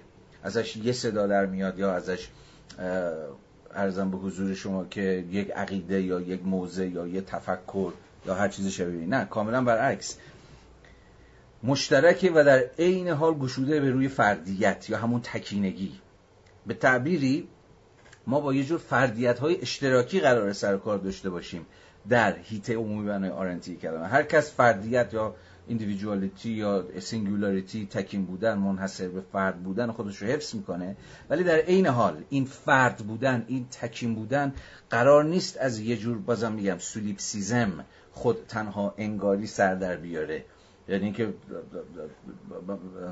ارزم به حضور شما که جهانی که فقط برای من وجود داره و برای دیگران وجود نداره. یا من این چنین می‌بینم یا هر چیزی شبیه به این. نه قرار آنچنان که من می‌بینم با دیگران به اشتراک گذاشته بشه. و نه فقط آنچه که من می‌بینم با دیگران به اشتراک گذاشته بشه بلکه آنچنان که دیگران می‌بینن و دیگران می‌فهمن هم به اشتراک گذاشته بشه. بنابراین ما با فردیت هایی سر کار داریم که خود فردیتشون رو به اشتراک می‌ذارن خود تکیم بودن خودشون رو یا حالا به تعبیری که اینجا آرن داره به کار می‌بره خود چشماندازشون رو خود منظرشون رو رأی عقیده هر چی شبیه می‌خواد اسمشو بذارید رو به اشتراک می‌گذارن. بنابراین به این معنا هیته عمومی در مقام جهان به اشتراک گذارده آرنتی فاقد وحدت به این معنایی که داشتیم بهش صحبت می‌کردیم. واقعا کاملا یک جامعه یک بذارید از کلمه جامعه استفاده نکنم. یک قلمرو چند صدایی و چند منظری است تحت شرایط جهان مشترک ادامه صفحه 33 پاراگراف دو. تحت شرایط جهان مشترک آنچه زامن واقعیت است. در درجه اول طبیعت مشترک. همه انسان هایی که سازنده این جهان هستند نیست. چون می‌دونید آرند به شدت مفهوم طبیعت مشترک رو می‌زنه. اصلا مفهوم هیومن نیچر رو می‌زنه. یه چیزی نیستش که بشه اسمش رو human nature گذاشت. طبیعتی در همه انسان ها مشترک باشه. البته روی اینم بسیار می شود ان قلت کرد به ویژه به واسطه مطالعات جدیدی که روی خود human nature که حالا این nature می‌خواد ساختار ذهنی ما باشه یا ساختار زبان شناختی ما باشه یا قوای یا ساختار عصب شناختی ما باشه یا یا مثلا خود مغز ما باشه. خیلی بحث شده راجع به همین ماجرا در دانشگاه جدید که به واقع می شود از اینجور human nature حرف زد. ولی به هر صورت تا جایی که به آرنت مربوط میشه آرنت می‌خواد که خودش از شر human nature خلاص کنه. میگه چیزی به طبیعت مشترک در میان انسان ها وجود نداره که منجر میشه به جهان مشترک. این جهان مشترکه در واقع محصول این امر واقع است که به رغم اختلاف مواضع و در نتیجه تنوع منظرها سر و کار همه کس همواره با شیء یا موضوع یا پرابلم یکسانی است اگر یکسانی یا همانی شی را دیگر نتوان تشخیص داد طبیعت مشترک انسان ها چه رسد به همرنگی با جماعت یا همرنگی خواهی غیر طبیعی جامعه توده‌ای نمی‌تواند مان از نابودی جهان مشترک شود. که معمولا مسبوق به نابودی وجوه بسیاری است که این جهان مشترک خود را در آن وجوه بر تکسر انسانی ظاهر می سازد چنین چیزی تحت شرایط انزوای تمام ایار ممکن است رخ دهد. چه چیزی تحت شرایط انزوای تمام ایار؟ که در ادامه خواهد گفت ویژگی جامعه توده‌ای. در جامعه توده‌ای انسان ها به رغم اینکه رو سرکول همدیگه از سرکول همدیگه دارن بالا میرن ولی به شدت منزوی پارت اول به خاطر بیارید. چون هیچ میانجی نیست که عملا اینها رو این انسان ها رو به هم ربط بده و گره بزنه و هم بسته کنه با هم دیگه. ولی چنین چیزی تحت شرایط انزوا تمام ایار همون زوال خود حوزه عمومیه. ممکن است رخ دهد که در آن دیگر هیچ کس با هیچ کس نمی‌تواند هم داستان شود.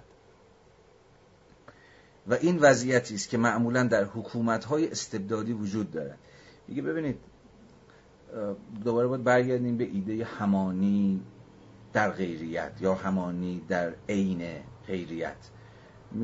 اون مناظر و مواضع متفاوت در عین حال ناظر بر یک موضوع یک نقطه کانونی یک توجه واحدن یا به قول خودش یک شی یکسانن.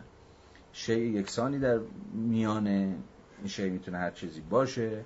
و در این حال مناظر و, چشماندازها گوناگون و, مت... و متنوع است در حیطه عمومی و معنایی که آرنت داره کار می‌بره. ولی در حکومت های استبدادی این قضیه گم و گور میشه. در واقع اصلا موضوع مشترکی وجود نداره.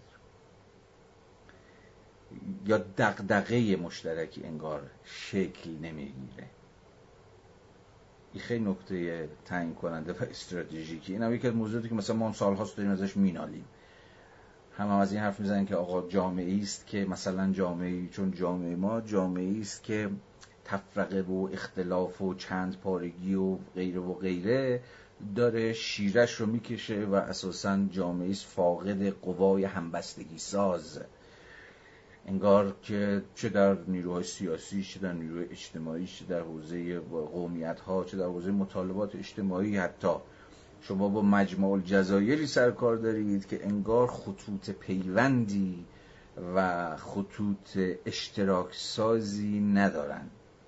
حالا اینکه این روایت چقدر بدبینانه است یا درسته یا غلطه بازم فعلا اینجا محل بحث من نیست. من نمی‌خوام تحلیل سیاسی از چشمانداز خودم از شرایط ایران امروز به دست بدم. فقط می‌خوام در مقام یک مثال متبادر به ذهن بشود. خب آرنت داشت که در جوامع استبدادی تا اون چیزی که گم میشه خود موضوع مشترک است. سر این ما بارها بارها به اشکال مختلفی داریم بحث می‌کنیم دیگه. تا یکی مثلا یه موضوعی رو مطرح می‌کنه یک مسئله رو میگم این بحث پیش میاد که آقا الان در اولویت نیست. نه؟ اصلا همین بحثی که نفسگیر شده برای جامعه مثل جامعه ما که واقعا آقا اولویت چیه؟ الان اولویت ما پرداختن به مسائل اقتصادی سیاسی آزار زنانه نمی‌دونم شکاف طبقاتی بحران تولید هر چیزی شبیه این. یعنی انگار که باز یه ذره به زبان آرنتی بخوام حرف بزنیم. جامعه ای که تشتت پروبلماتیک داره. گرچه به نظر اصلا چیز عجیبی نیست نه اصلا چیز بدی هم نیست بلکه به معنای تکسر خود مبارزات و تولید گفتارها در خطوط و جهتهای متفاوته. حالا این از فهم من. ولی باز پرابلم بحث رو دارم میگم. انگار یکی از موضوعاتی که ما هم همچنان داریم همین اولویت, اولویت بندی مسئله است. تا یکی یه چیزی مطرح می‌کنه می‌شود حد زد که انبوهی از آدم ها در فضای مجازی یا غیر مجازی پیدا بشن و به شما گوشزد کنن که آقا الان اولویت این نیست اولویت یه چیز دیگه است. این موضوع امروز دیروز ما نیست چه می‌دونم از دست کم دست کم دست کم از انقلاب به این ورم از 50 به این ورم داشتیم دیگه. زنان اومدن مسئلهشون رو ترک کردن به عنوان کسانی که دارن بعد از انقلاب به شکل در واقع گرفتاری شکلی از اختناق نوظهور میشن مثلا در کسوت حجاب اجباری و غیر و غیره. انبوه گروه های سیاسی از رو رسیدن گفتم آقا اولویت انقلاب الان مثلا مسئله زنان نیست مثلا مبارزه با امپریالیزمه یا اصلا مسئله وحدته. برای این تفرقه و پراکندگی و چیزهای شبیه ایجاد نکنید. خب حالا آرند داریم میگه آقا تو حکومت استبدادی تیرانی در تیرانی استبدادی جبار چه می‌دونم هر چی می‌خواین تعریفش بکنید. دقیقا اتفاقی که میفته همینه. هیچ کس با هیچ کس هم داستان نمی شود یعنی انگار توافقی بر سر اینکه آقا اون شی چیه که ما باید حرف بزنیم یا به زبان امروزی تر مسئله ای که باید بشینیم و حالا از مناظر و چشماندازهای متفاوتی سرش سخن بگیم گفتار تولید کنیم داوری کنیم نمی‌دونم غیره و غیره چی چیه؟ این فراز آرنت حالا ببینید امیدوارم یه ذره روشنتر شده باشه دست کم چون که من می‌فهمم. چنین چیزی تحت شرایط انزوای تمام عیار انزوا در جوامع استبدادی ویژگی جوامع استبدادی که انزوا تولید می‌کنه. انزوا یعنی یه جور فاصله تام بین افراد. هر کسی پرت افتاده است هر کسی تو خلوت خودش تو جزیره خودش داره قصه خودش رو برای خودش تعریف می‌کنه و نون ماست خودش رو می‌خوره.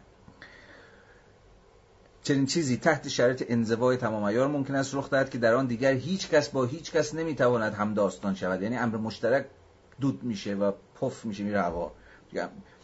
و این وضعیتی است که معمولا در حکومت استبدادی وجود دارد.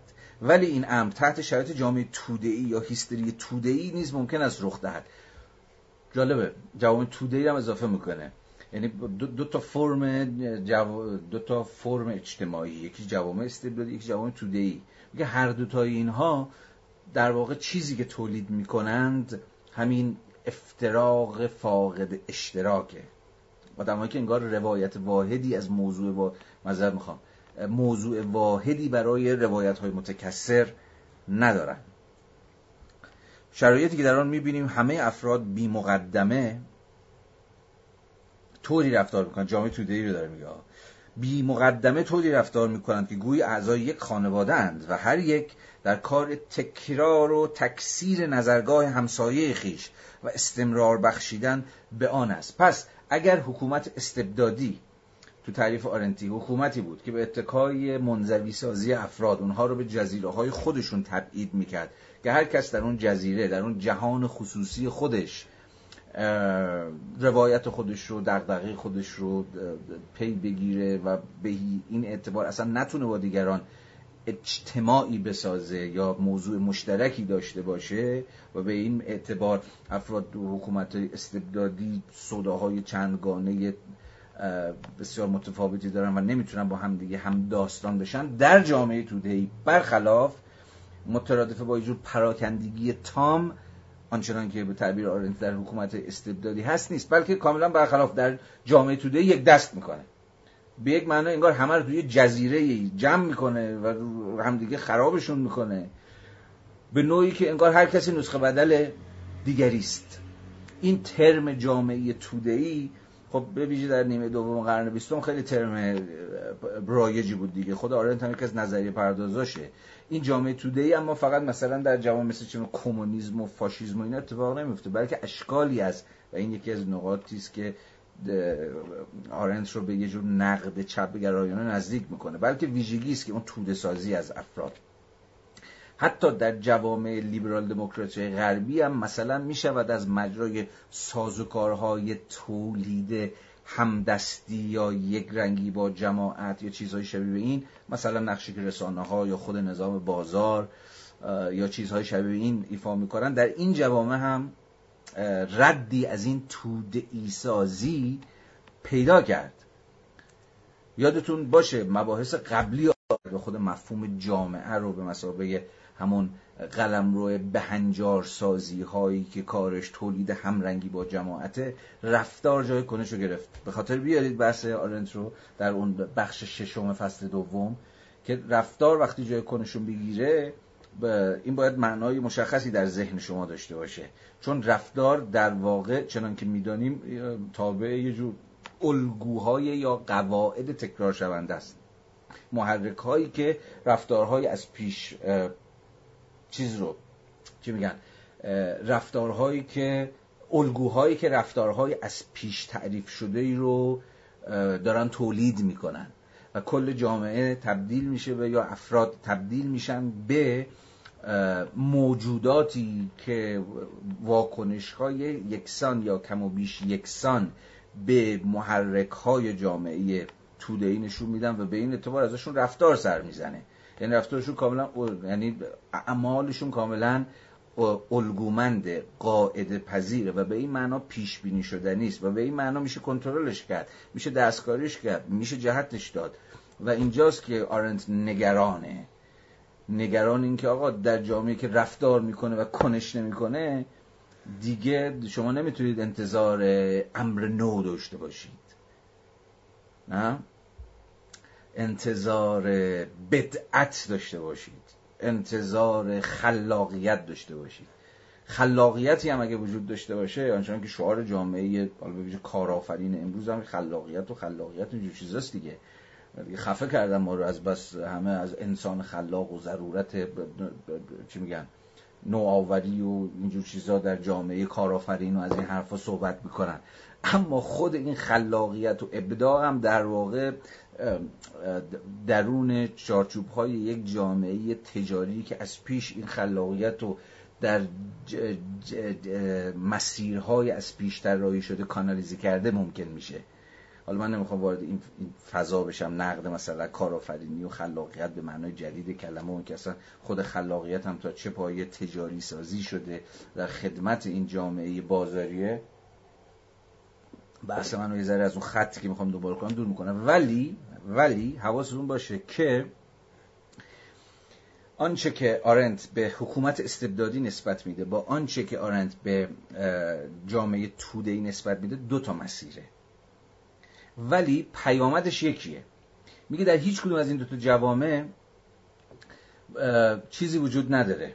همانی در عین غیریت وجود نداره. جامعه پس استبدادی که افراد چی میپکونه و هر کی توی سوراخ خودش قصه خودش رو دنبال می‌کنه. جامعه است... جامعه توده هم که همه رو یه کاسه می‌کنه. همه رو میچپونه تو هم دیگه ازشون یه توده کم و بیش یک شکل می‌سازه که رفتار می‌کنن کنش نمی‌کنن. نه؟ افراد در واقع رونوشتی و نسخه بدلی از هم دیگه حالا ادامه بدیم چی می‌خواد بگیم در هر دو مورد یعنی چه در حکومت استبدادی چه در جوامع توده‌ای انسانها کاملا منزوی یا محصور در زندگی خصوصی خود شدند گرچه در دو مسیر متفاوت جامعه استبدادی افراد رو منزوی می‌کنه تا در جهانهای خصوصی خودشون نفس بکشن و امر مشترکی اصلا نداشته باشن هیچ جنات با هم داستان بشن. اما امر ای افراد به حوزه خصوصی خودشون عقب میرونه تا صرفا همه در حوزه خصوصیشون وقتی تلویزیون رو روشن می‌کنن یه برنامه واحد ببینن. حالا مثال بود دیگه. تفاوتش.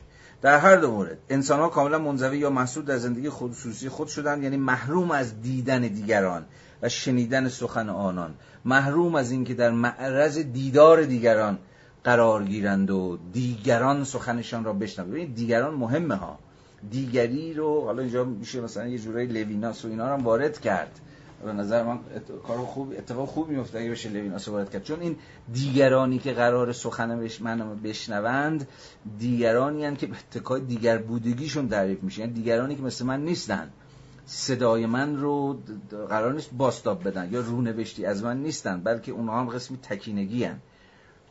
وقتی من در معرض دیگران نیستم یعنی صرفا در منظر خودم رو باز تولید می‌کنم. آن چیزی که هستم رو هی روش تاکید می‌کنم یا ادامش میدم. به این اعتبار جامعه ای که افراد در معرض دیگری و دیگران قرار نمی‌گیرند و حالا چه به واسطه فرآیندهای توده ای سازی چه به واسطه فرایندهای حالا به قول آرنت در اینجا استبدادی جمع شدن با هم بودن یه جور being together. دقیقا معنی آرنتی کلمه با هم بودنی که در این حال تکینگی اشتراکی حواستون هست این هیچ وقت فراموش نکنید. در چنین جوامعی اتفاقا فرد همواره در آنچه که بوده است در جا می‌زنه و نمی‌توانه متفاوت بشه از خودش.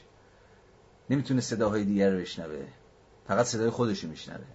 یا فقط اون صدایی که به اتقای مثلا فرض بفرمایید که در دستگاه ایدولوژیک درش کارسازی شده یا بهش حقنه شده از مجرای فرایندهای آموزشی نمی‌دونم تربیتی بهنجار سازی و غیره و غیره رو تکرار می‌کنه. آنها جملگی محبوس کیفیت انفسی همون سوبژکتیو تجربه انفرادی خیشند. چه بسیار فرازهای به نظر من معاصریه و در ساموز که اگر یه نقد رادیکال در عین حال هم به جوامع تیرانی حالا اشکال تیرانی حالا بخواد توتالیتاریستی باشه اوتوریتاریانیستی باشه یا هر چیز دیگه. و در این حال جوامع توده‌ای که ارزم به حضور شما میشه خیلی از لیبرال دموکراسی معاصر رو هم حتی در شمارشون فرض کرد. به رغم اینکه ظاهرا گشودن به روی انبوهی از کسرت ها اما در هر صورت آنها جملگی محبوس کیفیت سوبژکتیو تجربه انفرادی خیشند که اگر هزاران هزار بار هم تکثیر شود باز همچنان انفرادی است. پایان جهان مشترک زمانی است که این جهان تنها از یک وجه دیده شود. وحدت کلمه. نه؟ و این شیفتگی به اون وحدت کلمه نظر عقیده و یه جور جست همبستگی و اتحاد و اینها گرفتن که در واقع به معنای شیفتگی به باستولید کردن خوده. به معنای بستن در واقع امکان دیگر بودن که موکول به دیگر دیدن و دیگری رو دیدن و دیگری رو شنفتنه. و مجالش در آن حد باشد که تنها از یک نظرگاه خود را ظاهر سازد. خب پایان بخش هفت. قبل از اینکه وارد بخش هشت بشیم که اجازه بدید بشیم بذارید که من چون چند بارم ارجا دادم و اینجا هم الان یهو به یادم اومد که مناسبت داره فقط تذکر بهتون بدم یا در واقع یادآوری بهتون بکنم بحثی که هفته پیشم چند بار صحبتش کردم و اون کتاب پنجم از سیاست ارسطوه اونجا که آقای ارسطو در واقع داره راجع به شیوه های حکومت های استبدادی صحبت می‌کنه همون تیرانی ها همون حالا ستمگر جبار حالا هر چیزی و یه جورایی شیوه حکومت ایرانیان رو در واقع به زعم خودش داره توضیح میده. یعنی ما رو داره توضیح میده. من باز کاری به این ندارم که این ادعای ارسطو چقدر اساس فکچوال درسته یا غلطه. چون برای ارسطو هم که دیگه یونانی و یونان و ایران و رقابت های سیاسی و نظامی و و دو تا امپراتوری و فلان اینجور داستان ها یعنی می‌خوام بگم خیلی ارسطو توضیحاتی که اینجا داره میده به ساقتش رو پیشا پیش نباید فرض گرفت تاریخ شناسانه. اما نکته مهمش چیه؟ با تعبیر آرنتی هم اینجا جور در میاد. مثلا ویژگی دوم و سومی که برمی شماره که آقا این تیرانیان همین حکومت استبدادی که آرنت در اینجا توضیح میده چجوری حکومت می‌کنند؟ کاملا با این بحث ما جور در میاد. حالا چه مستاقش مثلا ایران و باستان باشد چه نباشد. گرچه اگر اون موقع ما مستاقش نبودیم به نظرم الان مستاقشیم و این یکی از فراز بسیار جذاب کتاب سیاست آقای ارسطو است. اگر این نسخه این نسخه رو دارید که نسخه دارن چیزش هم هست رایجه که ترجمه درخشان آقای حمید عنایت فقیده صفحه 247 کتاب پنجم دیگه. در کتاب پنجم میگه که این شیوه حکومت ایرانیان به مسابقه یکی از حکومت های استبدادی چیه؟ چند تا ویژگی رو برمی شماره ارزم به حضور شما که ده تا ویژگی رو برمی شماره ویژگی دوم و سومش خیلی جالبه. ویژگی دوم من کردن اجتماعات همگانی و باشگاه ها باشگاه ورزشی نه باشگاه این هر محیط جمعی که افراد دور هم جمع شن. و آموزش و به طور کلی هر وسیله که بر اعتماد مردم به یکدیگر بیافزاید و آنان را دانا و برمنش گرداند. به سوم من کردن انجمنهای فرهنگی و مجامع بحث و گفتگو. و جلوگیری از آشنایی مردم با یکدیگر زیرا آشنایی فزاینده توهم است. فقط همین ویژگی دوم سوم شما داشته باشید. از ویژگی هایی که ارسطو برمی شماره برای توضیح که چگونه حکومت های استبدادی یا جبار حکومت می‌کنن و در واقع خودشون رو استمرار میبخشن.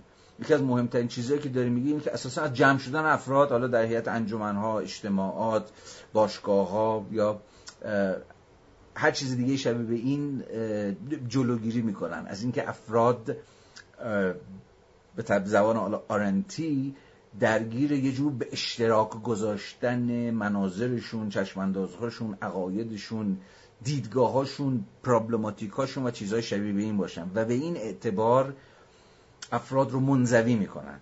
یا باز به این اعتبار افراد رو حواله میدن یا عقب میرونن به سمت صرفا حوزه خصوصی خودشون به این معنایی که آرنت داره صحبت می‌کنه. بازم میگم چه این فرازهای عرستو از حیث فکچوال و تاریخی در قبال مثلا ایران صادق باشد چه نباشد اما مهم لوجیک بحثه. منطق بحثی که ارسطو داره دنبال می‌کنه و در واقع در تنینش شما می‌تونید در این فرازهای آرنت هم دنبال بکنید. آن چیزی که عملا امکان هیته عمومی رو منتفی می‌کنه و واسه زوال هیته عمومی میشه به مسابه جهان مشترک. همین انحصارش چه به واسطه فرایندهای توده سازی در جوامع توده جدید و چه به واسطه فرایندهای ارزم به حضور شما که اجتماع زدایی ها در حکومت های استبدادی انحصارش در یک منظره یا در یک عقیده است یا در یک طبقه است یا در یک قدرت یا هر چیزی شبیه به این. و, گوش و, و, و, و انصدادش و محدود نگه داشتنش به روی کسرت و تنوع و چندگانگی ها خب ساعت یازده و روبه.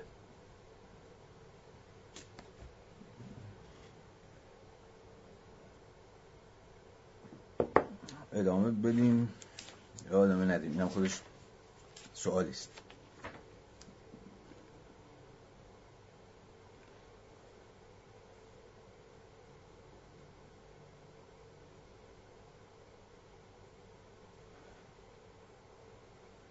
چیکار کنیم به نظرتون؟ بذارید ادامه بدم. بذارید یه مقداری پیش بریم. امیدوارم برسم که این بخش هشت رو هم بخونم. خب. بخش هشت هیته خصوصی مالکیت. بخونیم با هم دیگه. اصطلاح خصوصی در معنای عدمی اصلیش private و privative یا privative اینا رو با هم دیگه داره یکی می‌گیره. private یا همون privacy حوزه خصوصی داره میگه که واجد یه جور ویژگی عدمیه. عدمی یعنی چی؟ الان صحبت می‌کنه. تحمل کنید. اصطلاح خصوصی در معنای عدمی اصلیش با توجه به همین دلالت متکثر حیطه خصوصی است که معنا دارد. داشتن زندگی کاملا خصوصی بیش از هر چیز به معنای محروم بودن از چیزهایی است که لازمه زندگی حقیقتا بشری است. باز به خاطر بیارید من هفته های پیشم گفتم. خود کتاب وضع بشر در واقع تلاش آرنت برای توضیح اینکه واقعا کدوم زندگی زندگی حقیقتا بشریه. یا چه ویژگی های احتمالا یک زندگی رو یک زندگی درخور می‌کنه. چون او هم همپای با یونانی ها و به ویژه همپای با ارسطو به این میاندیشه که انگار زندگی واجد قسمی سلسله مراتبه. یا زندگی واجد درجات متفاوتیه. میشه از یه زندگی در سطح صرف بقای فیزیولوژیک حرف زد مثلا همون زوئه به معنایی که قبلا بهتون گفتم یا زندگی در مقام زندگی نیک. eudaimonia. good life good life با life فرق می‌کنه به زعم یونانی ها اینا درجات اینها سلسله مراتب زندگی هاست. و خب آرنت می‌خواد بالاترین درجه زندگی رو یا آن زندگی رو که به واقع زندگی حقیقتا انسانی است رو در هیئت قسمی زندگی سیاسی عمومی توضیح بده. خب پس ادامه. داشتن زندگی کاملا خصوصی بیش از هر چیز به معنای محروم بودن از چیزهایی است که لازمه زندگی حقیقتا بشری است. پس اون کسی که صرفا زندگی زندگی خصوصیه و پا به قناعت عمومی نذاشته با همه این دلالت هایی که من تا اینجا با شما در میون گذاشتم در واقع زندگی حقیقتا بشری نداره. از یه چیزی محرومه. محرومیت از واقعیتی که ناشی از قرار گرفتن در معرض دیدار و شنیدار دیگران است. یادتونه دیگه گفتیم کسی که پا به هیته عمومی نذاشته و در هیته خصوصی خودش محدود شده چه به این دلیل که نخواسته پاشو بیرون بگذاره و مثلا ترجیح داده که زندگی خودش رو وقف مثلا انباشت ثروت بکنه باز در نهایت یک پدیده خصوصیه به زمان آرنت و چه به این دلیل که نتونسته پاشو هیته وارد هیته عمومی بذاره مثلا برده یونانیش یا در واقع اکسکلودت ها به معنای دقیق کلمه در جامعه جدید همه اونهایی که ترد شدن به واسطه سازوکارهای بیرونگذاری اساسا امکان اینکه از حوزه فرو بسته شخصی خودشون فراتر بیان و پایی بگذارن در هیته رویت پذیر عمومی محروم شدن هر دو اینها چه دلیلش هر چی می‌خواد باشه چه نخواستن چه نتوانستن. در واقع مترادف با این حقیقت که محروم شدند از اینکه در معرض دیدار و شنیدار دیگران قرار بگیرند. و به این معنا گمنامی یا دست کم فراموش شدن یا صرفا تخت بند زندگی محدود میرای خود بودن گرفتاری چنین چیزی شدن. ادامه. محرومیت از واقعیتی که ناشی از قرار گرفتن در معرض دیدار و شنیدار دیگران است. محرومیت از رابطه عینی با دیگران که برخواسته از پیوستگی به آنها و جدایی از آنها به واسطه جهان مشترک چیزهاست. محرومیت از امکان دست یافتن به چیزی پاینده تر از خود زندگی. حیث عدمی خلوت یا زندگی خصوصی در غیاب دیگران است. این حیث عدمی فقط در حیث عدمی زندگی خصوصی. یعنی آن وجه زندگی خصوصی از حیث محرومیتش در واقع تنها در صورتی اساسا ممکن میشه که دیگرانی در کار نباشد تا جایی که به دیگران مربوط می شود انسان منزوی و محصول در زندگی خصوصی خیش نمود پیدا نمی کند و ظاهر نمی شود و بنابراین چنان است که گویی وجود ندارد. هر فعلی که از او سر می‌زند فاقد اهمیت و اعتبار برای دیگران میماند. و آنچه به نزد او اهمیت دارد برای دیگران مهم نیست. تحت شرایط مدرن این محرومیت از روابط عینی با دیگران و از واقعیتی که به واسطه آنها تضمین می شود به صورت پدیده ای توده ای تنها نوشته توده ای تنهایی که به نظرم غلطه به صورت پدیده توده ای تنها در آمده است. که صحبتش کردیم. که افراطی ترین و ضد بشری ترین شکل این محرومیت است. بس جامعه توده ای انبوهی است از انسانهای ارزم به حضور شما که منزوی که هیچ پیوندی با دیگران ندارند و به این معنا گرفتار قسمی محرومیتن. محرومیت بازشناخته شدن یا در معرض دیگران قرار گرفتن. دلیل این کیفیت افراتیان است که جامعه توده ای نه تنها هیته عمومی بلکه هیته خصوصی را هم نابود می کند یعنی اینجا با نقدش رو آرنت رادیکال می‌کنه. در جوامع توده ای حالا باز اشکال متفاوت جوامع توده ای جوامع توده ای آنچنان که در نازیسم تجربه شد جوامع توده ای آنچنان که در کمونیسم شورویایی تجربه شد یا جوامع توده ای آنچنان که در در واقع سرمایه‌داری متأخر داره. تجربه میشه اشکال متفاوتی از جامعه توده ولی در ولی در اینجا آرنت به صراحت از این حرف می‌زنه که جامعه توده اینجوری نیست که افراد رو صرفا از حوزه عمومی ترد بکنه و اجازه ارزم به حضور شما که انجمن شدن به هم پیوستن و گره خوردنشون به هم دیگر رو نده و خیلی راحت بگی خب صرفا برید در چهار دیواری خونه خودتون بشینید و اونجا در امن و امان به سر ببرید. حتی هیته خصوصی رو هم نابود می‌کنه. حتی هیته خصوصی رو که ظاهرا آخرین معمن و پناهگاه افراده اونجا هم درش دست می‌بره و به اشکال مختلفی دخالت می‌کنه.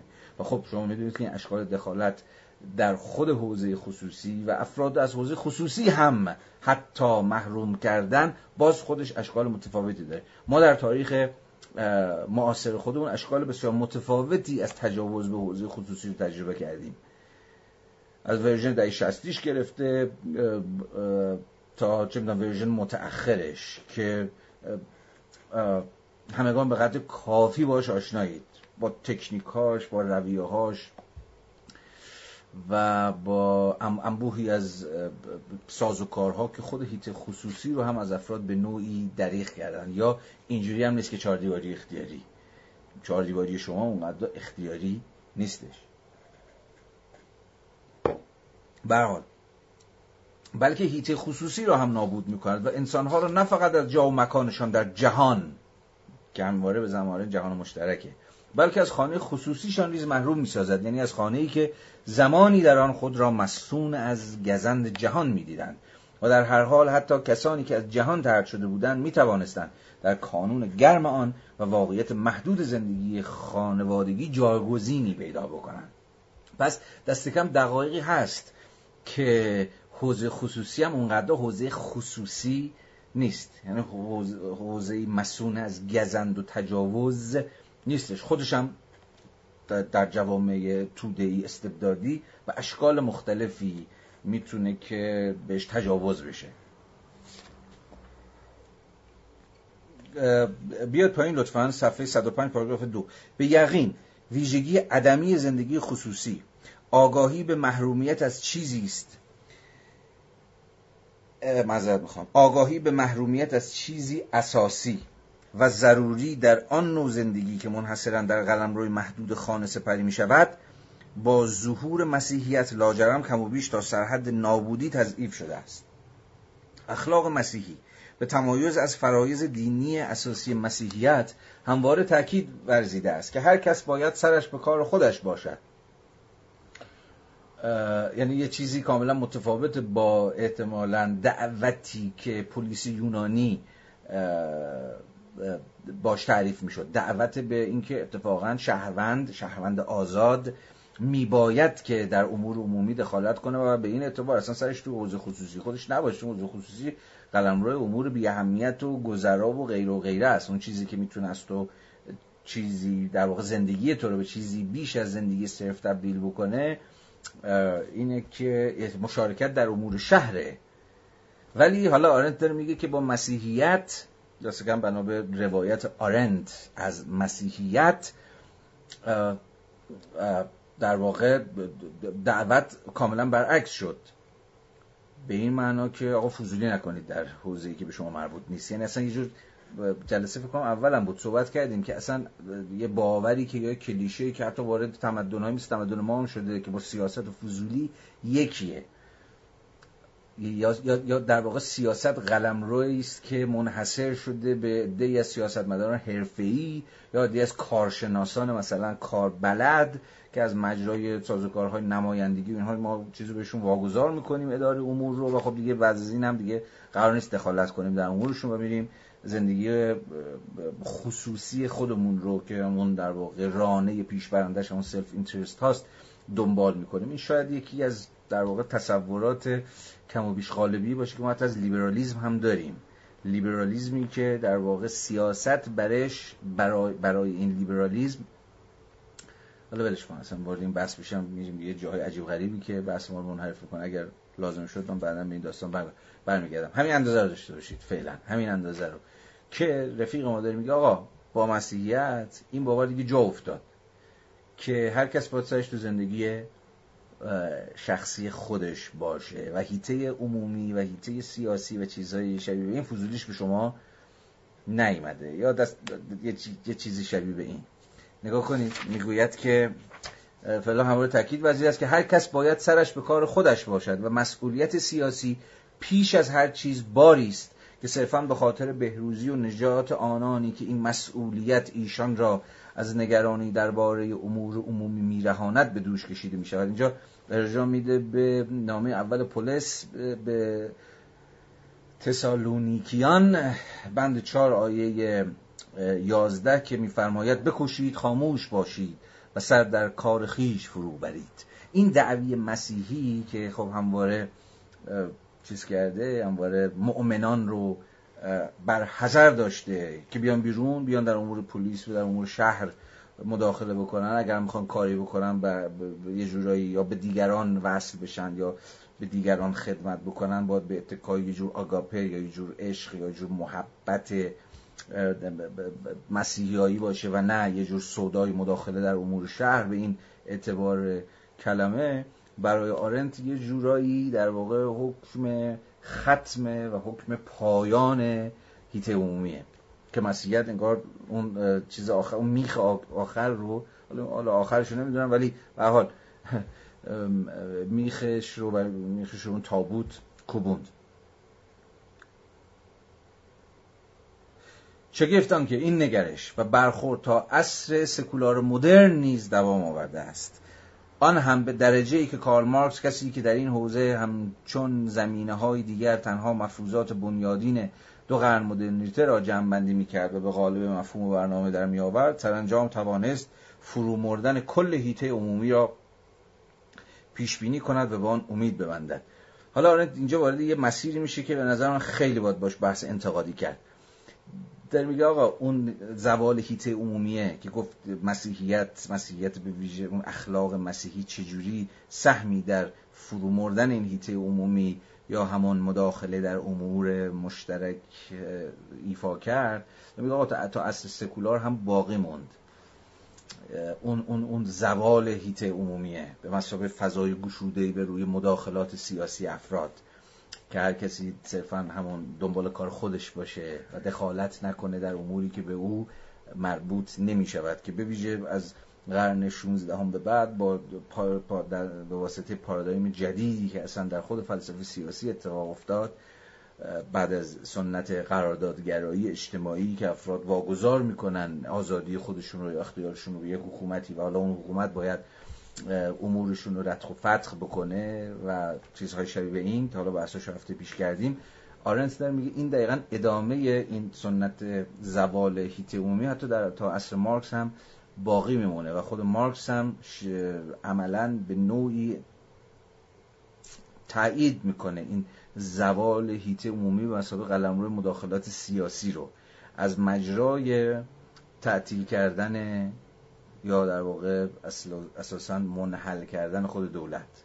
خب اینجا به نظر من آرنت بیراه میگه. به این اعتبار که اتفاقا می شود نشون داد چه در سنت مارکسی و چه حتی نزد بسیار از لیبرال ها همچنان مسئله کنش سیاسی همچون مداخله در امور عمومی همچنان باقی میمونه و بسیار تز جدی هم باقی میمونه. یعنی نه تنها قرار نیست عمومی تعطیل بشه به نفع یه جور اقتصاد سیاسی دولتی یا به نفع اینکه هیت عمومی تعطیل همه, همه توی زندگی خصوصی خودشون و امر سیاسی صرفا بشه همون امر دولتی و دولت صرفا امور رو رد و فتق بکنه. نه لزوما مارکس این, این تز رو دنبال می‌کنه.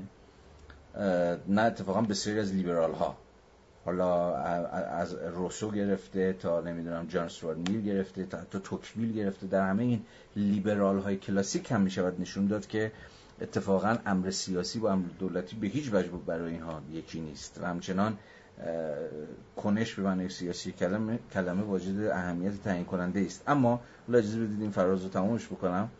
میشه بارها بارها به این موضوع برگشت.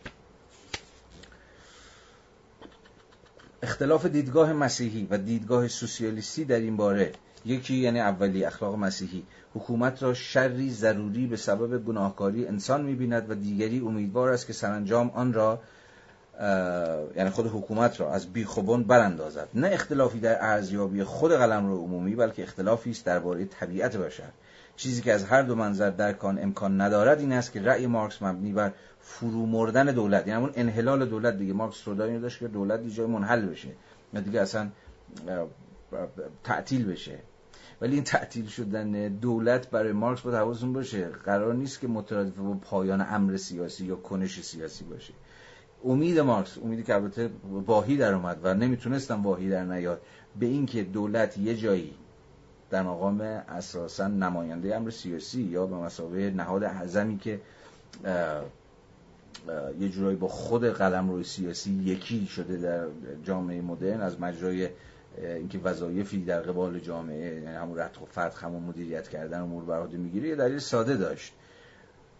به این معنا مارکس با مفروض لیبرال ها همراه بود که شعن نزول دولت یا دلیل وجودی دولت محافظت از مالکیت خصوصی دولت هست تا در واقع زامنی باشه بر مالکیت خصوصی یا بر نهاد مالکیت. آنچنان که لیبرال های کلاسیک هم به همین باور بودن که می‌گفتن شر ضروریه حالا مثلا بلاک تا هر کسی دیگه ای ضروریه چون اگه دولت نباشه هر آینه بنیانهای مالکیت می‌تونه زیر سوال بره مثلا در وضع طبیعی یا هر چیزی شبیه این. مارکس هم فکر می‌کرد که بله اساسا کارکرد تاریخی دولت همینه.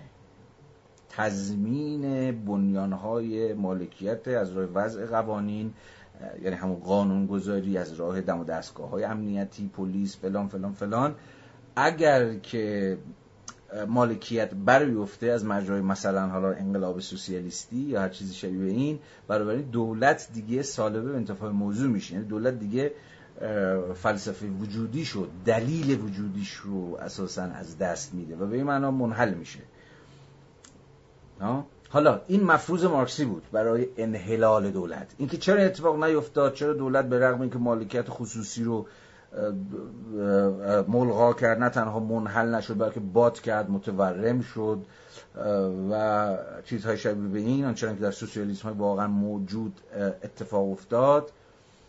خود مجال دیگری برای شرح و بست پیدا می‌کنه. اما باید حواستون باشه که اینجا برخلاف آنچه که آرنت میگه انحلال دولت در تز مارکسی در اون صورت بندی که مارکس به دست میده که حالا قرار بعدا اتفاق بیفته قرار نیست مترادف با پایان امر سیاسی باشه. قصهش و شعن نزولش چون که گفتم اساسا چیز دیگری است. به هر صورت. خب فکر کنم خسته شدید. من ازتون اجازه می‌خوام که من خسته نشدم. من اوکی هم که بحث ادامه بدم ولی فکر می‌کنم که همینجا متوقفش بکنیم بهتر باشه. چون به حال انبوهی از بحثا مطرح شد خیلی هم بحثا یه تو هم رفته است خیلی فشرده است و کلاف در هم پیچی است. بهتره که یه ذره با تومنینه بیشتر و با آرامش بیشتر پیش بریم. میترسم اگه بخوام ادامه بدم خودم هم به شکل در واقع بیخودی به سرعت کار اضافه بکنم یا بحثا رو دقیق مطرح نکنم. بنابراین پایان جلسه سوم ما هفته آتی سه شنبه همین ساعت در واقع صفحه 108 پاراگراف دوم رو با هم دیگه خواهیم خوند و ارزم به حضور شما که بحث خواهیم کرد. مرسی که تحمل کردید و تا اینجا همراه بودید. نکته سوال چیزی بود توی دایرکت به من بگید. من سعی می‌کنم شخصی جواب بدم یا اگر سوال های حالا چیزتری بود ذره پابلیک تر بود و عمومی تر بود سعی می‌کنم از جلسات دیگه تا مطرحشون بکنم.